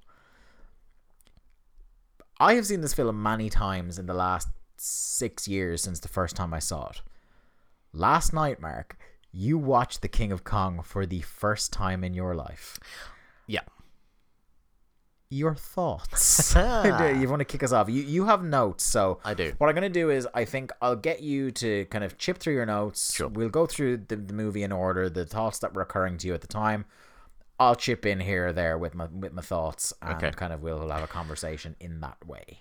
So I was aware of this film, Yes, but I had I had. I had never seen it because, as anyone who knows me, when it comes to watching television or films, You are the worst. I am the worst. You are the worst. I am. You you need to either pin me down or give me an actual purpose to watch it, and for the podcast, it's a pretty good reason to watch it. I might just slip in next week on the show. Arrested Development. yeah, yeah, yeah. this film like it's i now have two films that i want people to watch who have never seen it before but not tell them what to anything about it going in Yeah. the room is one of them and now king of kong is the other I have a trolley version of that where I include the documentary Dear Zachary. You ever heard of this? no Right. I'm not going to do this to our listeners because I like our listeners. But it is the most heartbreaking, horrifying. Like, by the end of Dear Zachary, you are just like, fuck the human race. Let us just. As um as Matthew McConaughey once said in True Detective, let us just walk hand in hand into oblivion and be done with it, because everything is fucked and the world is awful. This was at a time where I would consider consider myself much more than now to have had a heart of stone, and even I was welling up. I was so sad by the end of it, but I used to tell people. Just ah, watch it. It's, it's, Uh, it's a lot of fun, and I did it. I got, I think, about three people who just like I would get like someone has posted on your Facebook page. I'd look on Facebook. You son of a bitch. I got someone to watch it on a date with someone once. Oh man! but the thing with King of King of Kong is, if I can imagine, if you show it to someone who doesn't know anything about video games or has what they think in their mind a stereotype of what a video game player uh, would be, act, sound, and look like, it ticks every single fucking stereotype you can think of. Yeah. and even but also us, at the same time, like it's not in a way as to like actively make fun of. oh no no no But it's like it's as if to go, these are real people and they're really fucking weird. Yeah. But like cool. yeah You know, it's you do you. there's just a complete lack of self awareness for Yeah. everyone in this film, bar maybe one or two people. Yeah. But yeah, so uh, the first quote that I have written down simply I don't smoke, I don't drink, I don't do drugs, I play video games. Which is a powerful statement to, to start Yeah. with. Which like uh, which he called then a superior addiction. Yeah. Which like I I turned to you and just said like he's right. you know what I mean? Like it's probably better for you to be addicted to video games than say heroin Yeah. or PCP. Uh-huh. But you couldn't have picked a worse man or way to phrase to say these things. E- Yeah. Um, next, Was Walter, this the man with the drapes that said that? And Yeah, the, yeah, and yeah. the, the Yeah. like the Ronnie mustache. next Walter Day, A the champion world's, of man. the world's video game referee. Yeah, the founder of Twin, Twin Galaxies, Galaxies, who are kind of like the the I would say the organiz- organizational body of the kind of the people who record record scores of arcade games. If you think you have a score that is the world record of a game, you will send your recording of beating that score to Twin Galaxies, or Twin Galaxies official will oversee it. Yeah. And Walter Day is the man who has been there. They show archive footage of him from around the time of the Nintendo World Championships in the 80s. It was like 1982, 1983 Yeah, so. Yeah. he's been doing this for longer than we've been alive. Yeah. So like much as certain elements of him, like there are with a lot of characters in this film, much as certain elements of him are ridiculous, like the fact he wears an actual referee's shirt, or the fact that at one point he plays a folk song standing in front of a silo Yeah. for no reason. I tell you what- and and like, I, I hope not. But there is this, there is a moment in the film every time I've watched it where I'm like, does he live in his car? I really hope he does. He's a lovely man, like a little weird, but he's a lovely man. You, you mentioned it um, as we was talking about this, um, and only having briefly watched some clips and one episode, but most of the characters in this film are straight out of Arrested Development. Straight out of Arrested Development, or straight out of like a documentary, like a Christopher Guest documentary, like Spinal Tap, Yeah, or um, Best in Show, the one about dogs, which we, we should watch because dogs are so good. but it's even worse and better in some ways because, it's not script. It's real. It's, real it's people. these are real people. Um, so that's Walter Day. So I can't work out if he uh, is like a low rent indie referee because he's always wearing his fucking referee shirt as well. But there are also like there are kind of like nods. He's it's not. It's not mentioned as being an referee yeah, shirts. it's not apart from when he does his song. Then he's wearing like a duffel coat and a hoodie. Well, it and, was cold. and And inexplicably standing like beige slacks. Fuck's sake. Um, there are all there are like a lot of implications that uh, in the film, but no one ever really, apart from with Steve and Billy, no one really pays attention to. Like most of these people do have real jobs, also. Yeah. you know, but that's not important. Yeah. Um. So you have Walter Day. You have his, who's one of my favorite people in the film, his assistant referee. the guy who spends most of um the film in his like his little talking head segments in a Doom Three shirt. I have seen this man at every independent wrestling show I have been to, or some equivalent, uh, since I was seventeen. He is the old. very definition of like um a parody character you would have where every single time he appears on screen he pushes his glasses back up his nose and says, uh, actually. yeah. That Yeah. kind of guy. Um, so he uh, he takes us into his I presume bedroom or, or some room in his house, and he has just fucking videotapes Tapes. everywhere. And it's and it's of people who are recording high scores. yes, and his job as a video game referee is to verify these scores so he must he must watch with complete rapt attention the entirety of these You can't just skip to the end No. because like they explain the tactics people use to like doctor tapes Mm-hmm. or fuck with scores fuck with arcade cabinets and things like that Yep. to try and trick you into thinking that it's a verifiable score so he talks about how like you know i think there's one point where he says look it's not as hard oh no it was the, it was brian kuh who's a guy we'll get on to in a yeah, second we'll get to him. who says like it video game playing and stuff like that like it's not as hard as a triathlon or a decathlon but like paying attention for this long and being this good at something like that it's it's very like it, it's exhausting and difficult And I love even to well- just to referee it And I love as well that he's lifting these weights. Like I just, oh my god yeah the free weights yeah, oh I was like, so all right, Meltzer, jeez. such a fucking weird guy yeah during the commercials are raw So maybe it was just a shirt then we get to him, Billy Mitchell. oh I thought you were gonna go with Brian Kuh first No, oh no, you no, gotta no. explain Billy Mitchell to get to Brian Kuh Uh, don't you? So uh, Billy Mitchell is what you could describe as the main antagonist of this film. Yeah, he looks like I, I. I think I nailed it last night. You did. He looks like, Nick Cave. Yeah. If he was in Wham. Yep. Or what was the other one? But with the sensibilities of uh, uh, Brent, um, David Brent, David? Brent. Yeah, Yeah, there's a bit. There's a touch of the Brent. about- there's a touch of the David Brent about a lot of people in this film. Yeah. Uh, he wears an American tie at all times. Nope, no, not at all times. Oh, not all He- times, no. He switches it out for some equally spectacular ties. Yes, yes. Uh, he has a uh, hot sauce company. He wears high waisted mom jeans or mom slacks. Like they are very high waisted. The shirt is always tucked in. He has a fabulous mullet. He has a fabulous mullet. He has a, a very large cell phone on his uh, on Yep. his belt clip. Yeah. He And has he- he, has a mysterious uh, arm candy wife that uh, my college friends had dubbed "old woman young boobs" for reasons that will become apparent to you very quickly if you watch the film. Yeah. And he is, at the time of this, the uh, world's uh, highest point scorer in Donkey Kong. But also curiously, a hot sauce magnate. Yes. of some of some note. Whatever. He is the the, the the mind behind Rickey's Hot Sauce, and he appears to own uh, one, if not a chain of restaurants. Yeah. Um, because so- he is weirdly he is like a lot of his interviews are him sitting in the kitchen of a restaurant Yeah. but they never talk about the restaurant it is just assumed because a lot of different scenes in the film take place in this restaurant it must be his restaurant Well, we get like a little scene where he's kind of shuffling some bottles of hot sauce around. Rickey's hot sauce, it was cool. Yeah.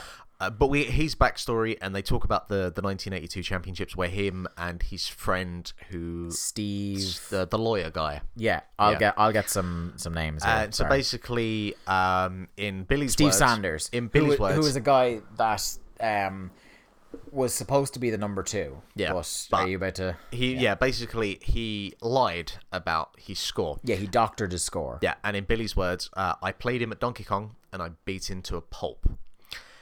And then we get this bit where people are talking about like there's this electricity around Billy Mitchell. Yeah.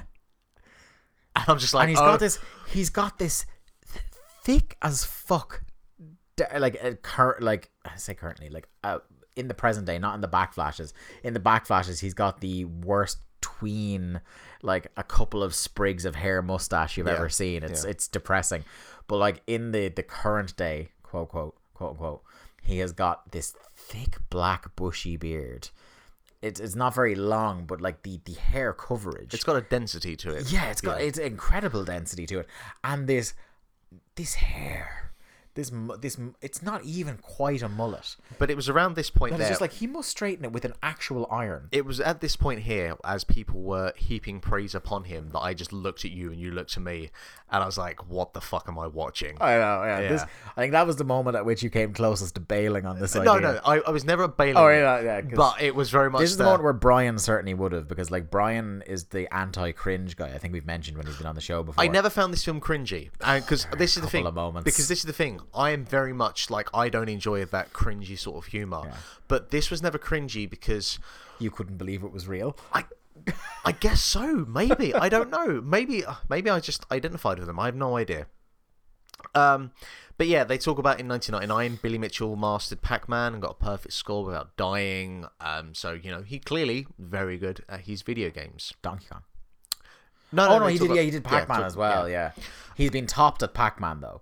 Like when the current day part of the, the the filming, the two he has are for Donkey Kong and Donkey Kong Yeah. Junior. And then, and then, out of nowhere, there's some fucking random guy with a guitar singing about Billy Mitchell who has nothing. He never appears. he's- never appears again. Never mentioned before. Never, mentioned mentioned afterwards. He's just a folk singer that has a song about the story of Billy Mitchell, like he was fucking Billy the Kid or It's just- something. what? Where? What?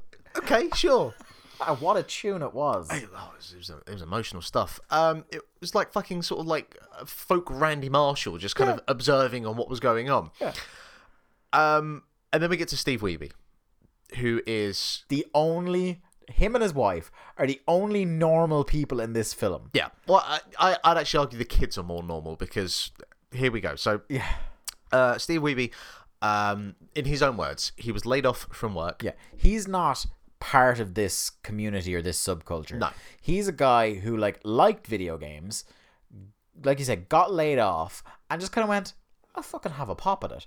And as his wife explains, is a guy who throughout his life has kind of succeeded to some level at anything he's tried. Like he's a very, he seems to be a very accomplished pianist because the, it cuts to him um, playing piano a couple of times, and he seems very talented. yeah, yeah. Well, they showed Um, him doing a couple of drum fills and Yeah. uh, playing basketball. Yeah, at one baseball. point, uh, at one point in the early '90s, he was part of the Seattle grunge scene. Yeah. which just that was one of the ones that I had forgotten about the film. Like there were things that I remembered. Like there are things you can never forget once you've seen this film, but there are like little like the music between the notes that I had forgotten, and Yeah. that was one where I was like. Could you imagine? This guy may have been on the bill with some incredibly famous bands. Yeah, but the, Uh, the, he was a high school football star. the, the key thing, as well? the key thing from all of this is that it's clearly a guy who uh, has a tremendous amount of talent and skills, but never managed to become like the best at something, or you know, really kind of put his name out there for something. Yeah, there was like a, a montage of uh, them explaining occasions where he could have kicked on and become like a, a top tier athlete or a top tier something, this or that, but could never get through the glass ceiling and would bottle it kind of at a big moment. Yeah. And so basically, he talks about he wanted to be a musician. At this point, Pictures of You by The Cure starts playing. Yeah, And I again go, soundtrack in this game as well. And uh, again, this, I'm like- this film. what the fuck is going on? Eh, Okay. Uh, they, video games were prevalent in the 80s, fair enough. We're talking about the 90s with grunge. Where the fuck does The Cure Pictures of You, which, by the way, is one of my favourite Cure songs, which has now been ruined forever because of this film. sure. Anyway. Yeah. Um, they do a breakdown of Donkey Kong. And they talk about um, how brutal it is, and we get some like amazing explanations from some of the people. Do you Uh, have any quotes? do I have any here? Uh, it's just it's just carnage. Like pretty much, yeah. Um, I haven't got anything here off the top of my head, but it shows like Steve as well. He's got um, like a kind of clear uh, piece of uh, plastic, and he's like yeah, drawing he's explaining diagrams. how the ga- like people are saying like it's chaos, it's um, it's carnage and stuff like that. But he's explaining very calmly that there are predictable, like there are with a lot of those games. There are predictable patterns to the way things move in it. Like Yeah. the one in particular he focuses on is the springs, which there is no like if if you're familiar with Donkey Kong, like they're they're um. There You have the barrels that roll down in a but normal if you pattern, but but there are have to s- things there are strategies like you jump over the barrels Yeah. or you um you can get the hammer and destroy the barrels but Mm. there is no there is no kind of way to actively combat the springs it's one touch kill you just avoid. yeah And it's at this point that it clearly shows that he may have some mild form of autism because it takes a person like that to start drawing out where these fucking springs land. Yeah. To really kind of like I can yeah because they this down. move in they can move in one of two potential arcs. yeah. So if you get the one, I think it's the one that has the higher arc. He was pointing out. Yeah. If you notice one that has the higher arc, that's when you can move to the ladder. And uh, he's showing as well, like the, the, there's basically minimal frames involved between Yeah. getting up that ladder and not getting hit by the spring. yeah, And like every time he makes it up the ladder and they show it, It's- it's yeah. like it is it, it's a couple of pixels width. Yeah. So uh, basically, they show the recorded footage of Steve getting the world record on tape.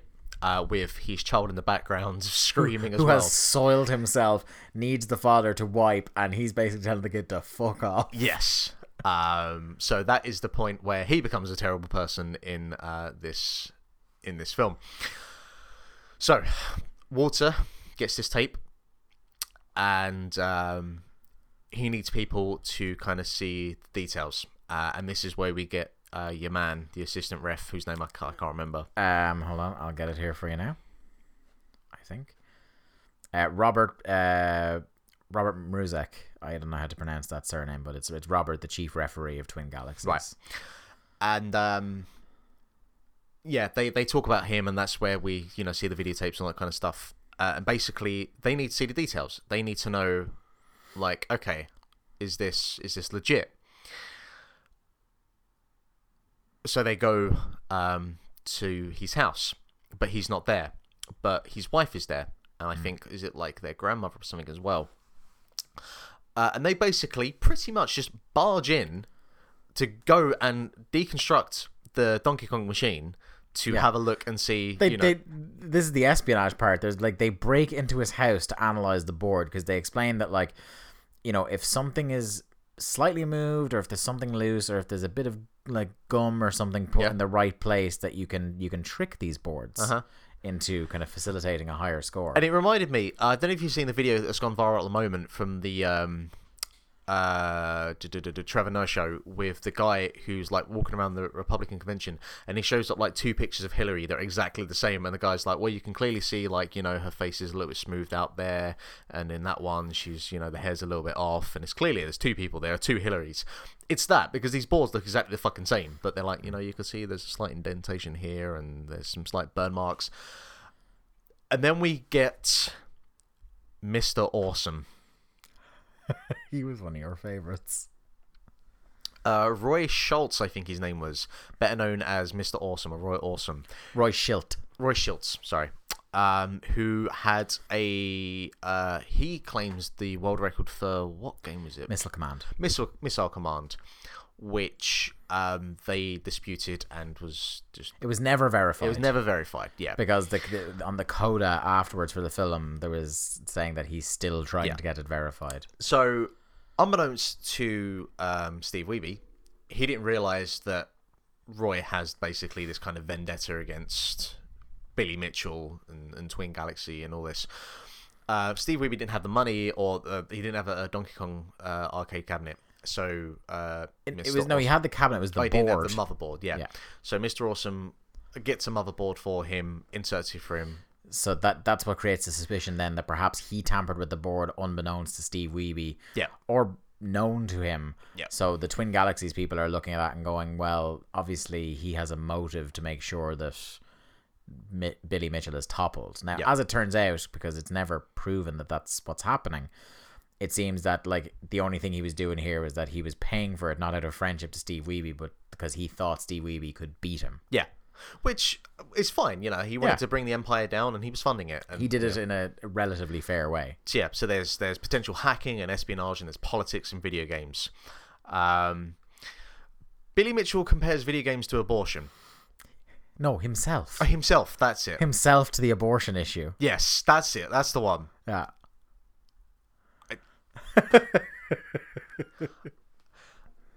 I was like, did I hear that correctly? Ah. Um, that's at the point where you're really like, okay, this man is is working on another plane to everyone else. Uh, the Karate Kid soundtrack starts playing because, of course, you know it's going to happen. Fun spot, the mecca of arcade games, where the superstars hang out. Uh, essentially, Steve Wiebe decides, well, if they're not going to accept my high score with my Donkey Kong arcade cabinet, I will go to Fun Spot and I will do it there. Um, where everyone will be, and you know it can be in a live platform where there's no there can be no disputing. I got the high score if I do it on that cabinet.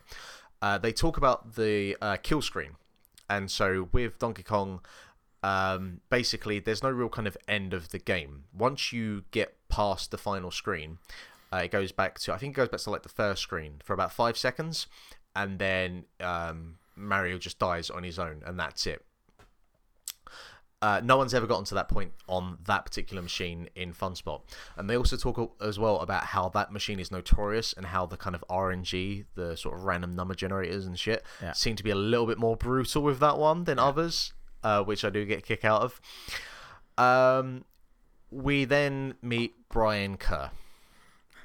I'm gonna let you take this one. Brian Koo, I think it's pronounced in it. Brian. Koo, K U H. Who is like uh, you described him as Randall from Recess. He's the snitch. He's a guy who like because Billy Mitchell is playing. I, I can't even believe I'm saying this. Playing mind games with Steve Wiebe throughout, where like he's refusing to show up and try and uh like replicate his score. This this taped score that that Billy Mitchell handed over to Doris, the old woman, in uh, an airport. Because we see at one point in the film have we, have we gone over this yet? We, we see at one point in the film billy mitchell submits a tape. No, no, this this is yet to be. Uh, so he submits a tape where he, it appears he has beaten steve wiebe's new record Uh huh. right? So the, the thing is then because like Billy Mitchell on repeated occasions early on in the film is talking about how live scores as in scores in front of a crowd of people in front of people who can verify them are the ultimate way to judge and tape ones don't matter Exactly. but he's ref- he refuses for most of the film actually we don't ever see him do it in front of No, a crowd we, do we, we, we Yeah. never see him play a video game. yeah we never see him play a video game um except in the archival footage from the 80s Yeah. um, he never comes out. He's just taunting uh, Steve Wiebe by his absence and by his refusal to come out. And at one point, we see him uh, during kind of the the final uh, push in the film. We see him kind of saunter in, walk past Steve, pretend like he's not looking at him, and then leave. And The he also says something like, "Oh, up. you know, there's certain people that I'm not interested in talking to. yeah, I'm here." So he's sitting, yeah when he's bringing old woman young boobs around. Yeah, yeah. He's um he he's for most of the film he's sitting in his command center, which uh, which I'm calling his his living room, Yeah. uh, receiving phone calls from a variety of his spies. Steve uh, Steve the the disgraced uh, former uh, Donkey Donkey, Kong Kong, guy who is now a lawyer and Irony friend of of, Billy ironies. Mitchell. Um, he is one of the spies. He is kind of updating Billy Mitchell what's going on. But the chief spy is Brian Kuh, who is just the, the phrase we would use here in Ireland would be lick arse. Yeah. A guy who just wants to be. He wants to be known for playing Donkey Kong, but like there's one point at which he tries to play a game of Donkey Kong and doesn't get anywhere. He gets like close. two hundred and sixty thousand. Yeah, which Yeah. is good, you by normal standards is yeah, good, sure. but it's not in the same league as the other two guys. No, people are going for a million. But so what he settles for is that he just wants the respect of Billy Mitchell, so he's constantly reporting news back to him. Like there are half a dozen phone calls Every fifteen fucking minutes, he's like, "Oh, he's on like seven hundred and sixty thousand now," and Brian's just looking into the abyss stoically, like, uh, uh, Billy? alright. Billy, sorry, yeah, Billy. Um, and so what happens is Brian is noticing that Steve is doing a pretty good job, and he's like, "We might see a kill screen here." So, he yeah, starts. he goes around he starts going around to people to- who could not, not- give a shit. Well, I mean, he- Some of them do. He ends up with an audience, but he's just going around to like, "Oh, we, we, we might see a kill screen." kill screen coming up, Kong but he's doing it real loud Yeah, so that like Steve hears. Yeah. And so what happens is that like I don't know about you, but if I'm on um, a part of a level or I've been playing a game for a while and I'm like potentially getting for a high score, I don't want anyone around me. I am I want to be like tunnel vision focused on what I'm doing. Steve, God bless him, ends up with about 50 fucking people either side of him. Like, and obviously, because it's one of those old arcade cabinets, the peripheral vision you have to actually see what's going on inside the game cabinet isn't, you, there's not a great kind of field of view. And then on top of that, you've got fucking the referee who's kind of constantly either side of him, like, uh, uh, uh, uh, and Brian as well, who's like just sh- saying things on the phone. I don't know how Steve pulls it off, but he ends up getting the kill screen. He's the first man to ever get the kill screen um, at Funland on that Donkey Kong cabinet, and uh, has the new world record as well. I think they yeah, it would be the new world record as well at the Funland machine. Yeah, yeah. yeah. So that's all good. He's like everyone's happy. It's all great. Uh, they're getting pizza afterwards. Brian's on the phone to Billy. He's always the phone is fucking glued to him. Suddenly, there's a tape. Yeah. This is the tape of which I spoke. Oh, you you mentioned this. Well, this is the tape. This is the tape of him beating it again. Oh, yeah, Isn't yeah, yeah. This yeah. is the one that like we had seen earlier in the film. He handed a tape to the old woman Yeah. and basically said to her, "You can lose anything. Don't lose this tape. Don't lose this tape." Yeah, yeah. And then he says about Brian because Brian gets the tape. Yeah. He tells Brian, "You can lose your life. Yeah, yeah. But don't lose this tape." So they show this tape, yeah. and this tape is He's just obviously what he had done was he waited for the moment at which Steve's confidence was at its highest, Yeah. just to break out this tape. which is just what a hill. Oh, Yeah. Now, with that said, the tape itself, there is a moment where um, there is some kind of white noise, some fuzziness. at the moment that it ticks over uh, to a million points, where obviously because there's only six slots for the score, so the score ticks over to zero again and starts. At that exact moment, there's some fuzziness. And VHS technology has a lot of fuzziness to it when it's a copied tape and not a master, particularly. So there's just fuzziness at uh, an opportune or inopportune moment, depending on how you see it, where the score suddenly becomes zero. Yeah. So there's a little bit of controversy, and um, you know, Billy has been this proponent about doing live scores in live settings, you know, to really kind of prove yourself. Yeah. And we have this videotape. Um, the referee is kind of like, well, ah, yeah. He goes for it anyway, puts it in. Steve Wiebe had this kind of moment of triumph, and it's just been knocked down. Yeah. And you're like, Billy, you son of a bitch. And Yeah. like his heel status has been fully like cemented there at that point in the film. Absolutely. Yeah. Um. So yeah, we got shenanigans. There are tears. Steve is crying. We have actual legit tears, which I wasn't prepared for when I come into this film. That was not something I was expecting. Um. Video game referee standing outside a silo playing guitar. Uh, Billy talks about the three initials that truly kind of Oh my god, is. that is one of the that's the David Brentiest moment I think he has. And he where starts- he's like, people always ask me what my three because when you when you set a high score on an arcade game, they always ask you to put in three initials. yeah. So it's like people always ask me what my handle is, what my, my initials are when I when I score a game. It's pretty obvious, isn't it? And he it? starts stroking his tie. Yeah, and, the so guy the guy's goes, like, "Oh, T- T-I-E," T-I-E. and he goes, no. it's like, what tie was I wearing yesterday? And obviously, he was wearing his American flag tie yesterday. So I went USA, and he's like, that's right. And he's like, because during the championships, he was explaining that he was competing against guys from South America, different countries, and he's like, you need to make sure Americans were on top. So USA is his, America. yeah, So at this point, I, I clock on that the video game referee is constantly wearing his fucking video game referee shirt, regardless. And then he has a conversation with your man from the Guinness Book of World Records, and they talk about how they want to, um, you know, use the Donkey Kong high score to put into the Guinness Book of World Records. And um, Walter, the, the referee, he is sitting there in his office or whatever, wearing his fucking referee shirt, having this conversation. but like with a headset microphone, but also with the, the sound of the phone call blaring out through speakers. Yes. thus rendering the headphone part of the headset mic completely redundant. Indeed, indeed.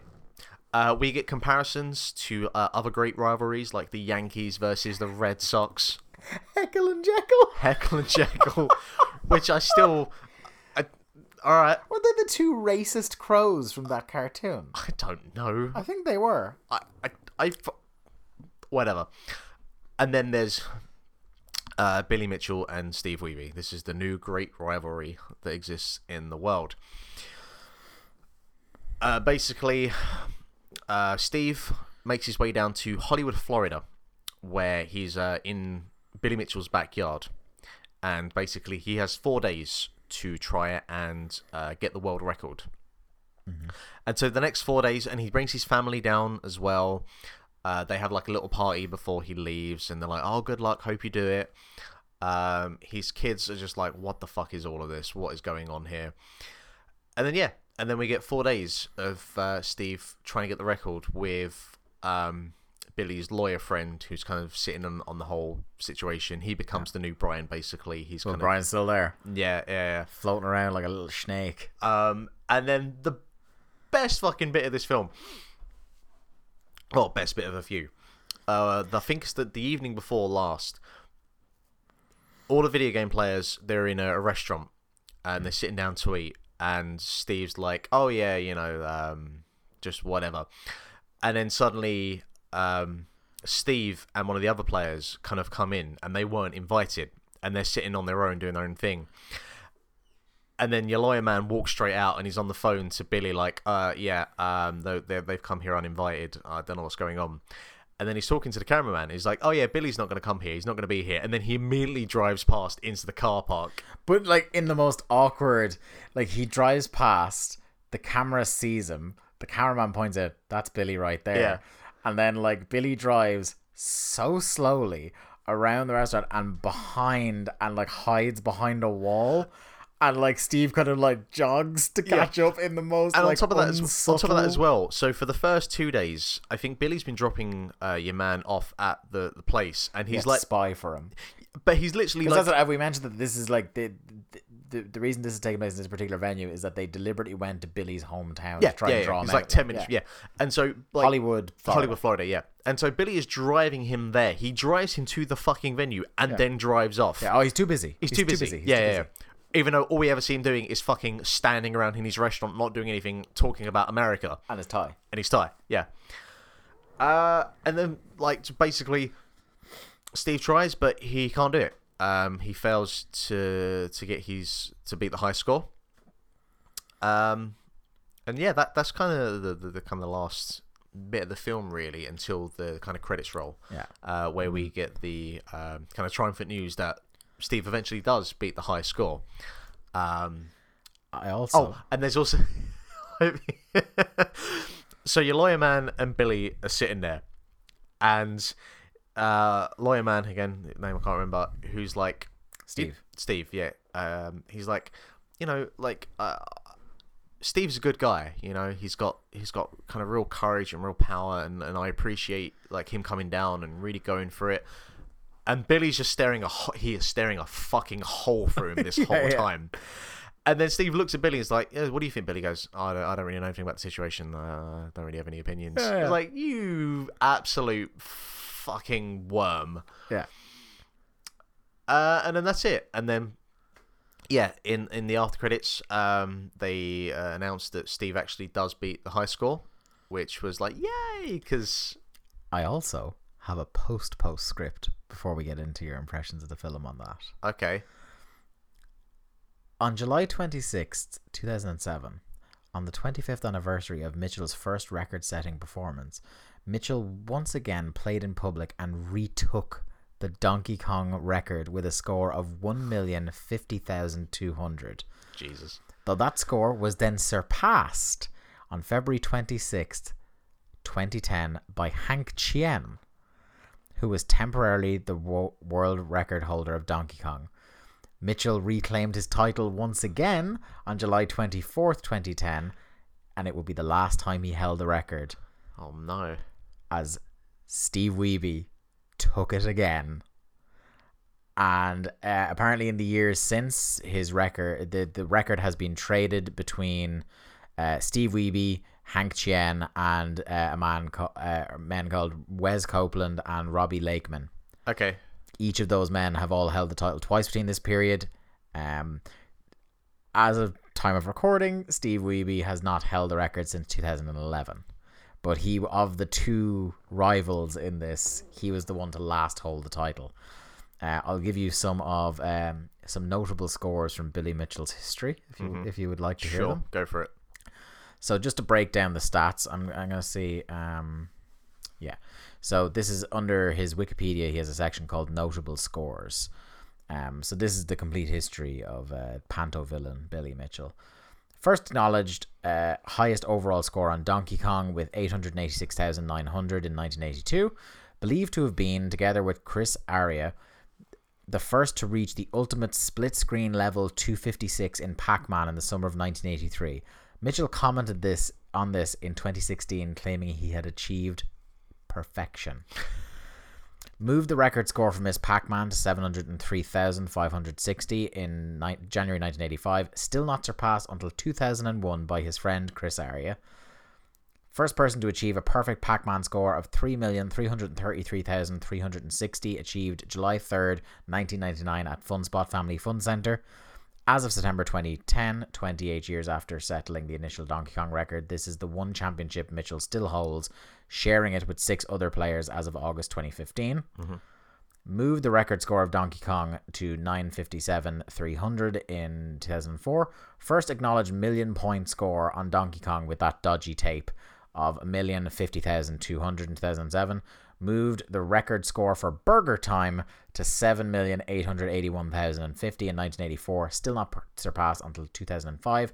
Became the fifth and last, as of 2015, person to achieve a score on Centipede in marathon play of over 10 million points, achieved on July 8, 1985 recaptured the world records for both Donkey Kong 1,062,800 and Donkey Kong Jr. 1,270,900 on the week of July 24, 2010. As of, as of 2015, both of these records have been surpassed.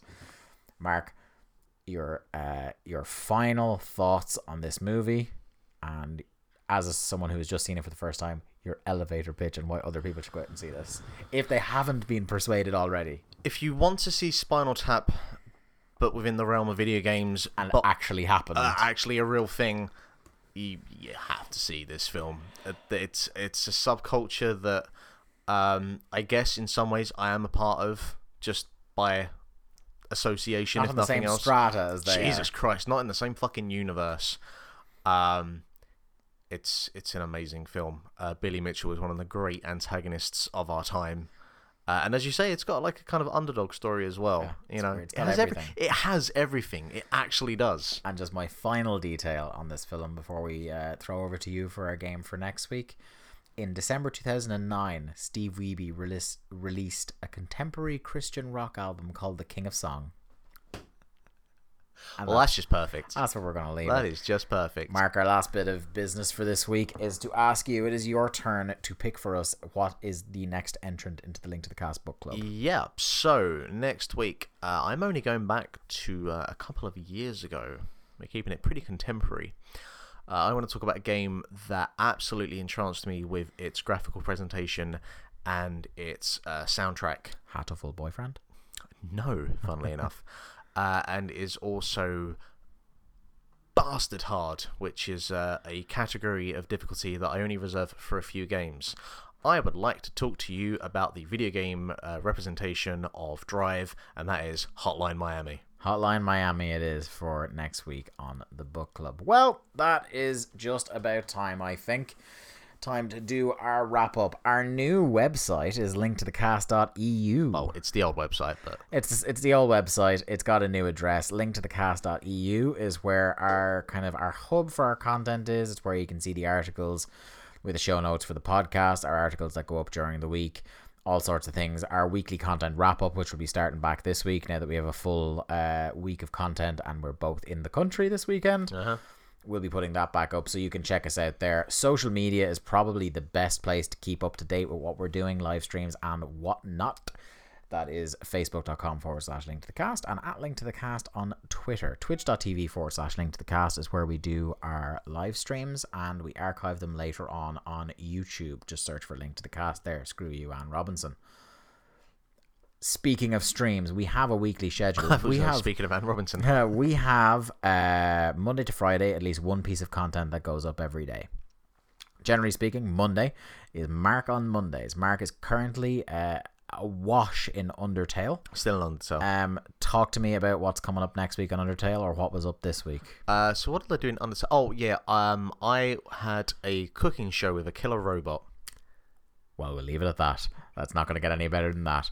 Um, Tuesday is the day that we publish an article on the website, and we publish um, generally uh, an old book club. Yeah, Not so much yeah. this week, um, but uh, generally speaking, we'll put up an old book club so you can go uh, listen to that in isolation from the podcast. We should actually start putting links to the podcast it's from in the description as well. I Yeah. literally just thought of that this second, so There let's do that. Clever girl. Um, you had an article this week. Yes. Mark, tell us about it. It was, um, as mentioned earlier in this episode, just my thoughts around the kind of announcements of the uh, PS4 Pro and the Xbox One Scorpio, and talking a little bit about 4K and the kind of general perception around that, um, and some kind of pro experiences with 4K. Um, yeah, pretty much it, really. Uh, this coming week will be my article, which I am tentatively titling Revisiting Rapture. Because I'm not able to do it in stream form, I'm going to talk about what it's like to come back to Rapture some eight years later and perhaps a little bit about the legacy that the original Bioshock has had in video games. Strong. Uh, Wednesday is uh, our kind of like almost co-op day on the website. It's called LTTC Plays, which uh, myself and Mark kind of uh, pilot and co-pilot uh, a playthrough of a narrative-heavy game and kind of talk about uh, how silly or how great it is, depending on the game and the moment in the game. We are playing Beyond Two Souls at the moment, the David Cage uh, car wreck I would say enduring beyond two souls. and uh, a video that just went up earlier today because we were delayed a day because of my traveling. Um, how, how did you find today's recording? How was on the? But did it, it kind of? It was one of the ones where, like I say, with these David Cage games, like usually one hour is great and the next hour is like peak David Cage of weirdness or quick timey. I- I think this one was one where even within the hour, it kind of oscillated wildly. I I mean, I didn't expect us to end up in the fucking desert of New Mexico. Ah, I'll tell you what, hanging out with Navajo ghosties. Check all that out on YouTube. Just- I just don't know. Thursday, generally speaking, with the exception of this week, we're putting up the LTC TCC plays on the same day. That will be the day where we put up the podcast in isolation. Listen to the podcast, enjoy it, subscribe on SoundCloud, iTunes, podcast providers of preference. Give us a rating, five stars, please. Nice please, review. please, please, Helps with our search engine optimization. We love it every time we notice ourselves in the new and noteworthy section on iTunes. Friday is Friday of Plays. I like to ring in the weekend by uh, playing through uh, some sort of a game that I'm kind of playing a lot at the moment. At the moment, it's Dishonored without a U. Uh, Dishonored Definitive Edition because uh, 2K were being dicks and wouldn't let me stream all the Bioshock games like I wanted to through the winter. I had to think fast, and Dishonored is what I landed at, and Dishonored I am enjoying quite a bit. So check out episode two of that coming up tomorrow at some point. Well, I think that's going to do it for us here on the program now. That's our Monday to Friday content announced. Um, individually, you are at Lithium Project on Twitter, and I am at Dave Ryan IV on Twitter. Follow us there, keep the conversation going. Obviously, link to the cast at gmail.com as well if you want to slide into our DM, send us an email there. Woof. Uh, feel free to do so. We do periodically when we when we do get questions and stuff, we will read them out as we've done on a couple of podcasts in the past. Um, so yeah, for another episode, episode thirty-seven in the bag of Link to the Cast. Uh, I have been Dave Ryan. That man over there has been Mark Robinson, Peace out. and uh, we'll see you all next week. Video games. They're a thing.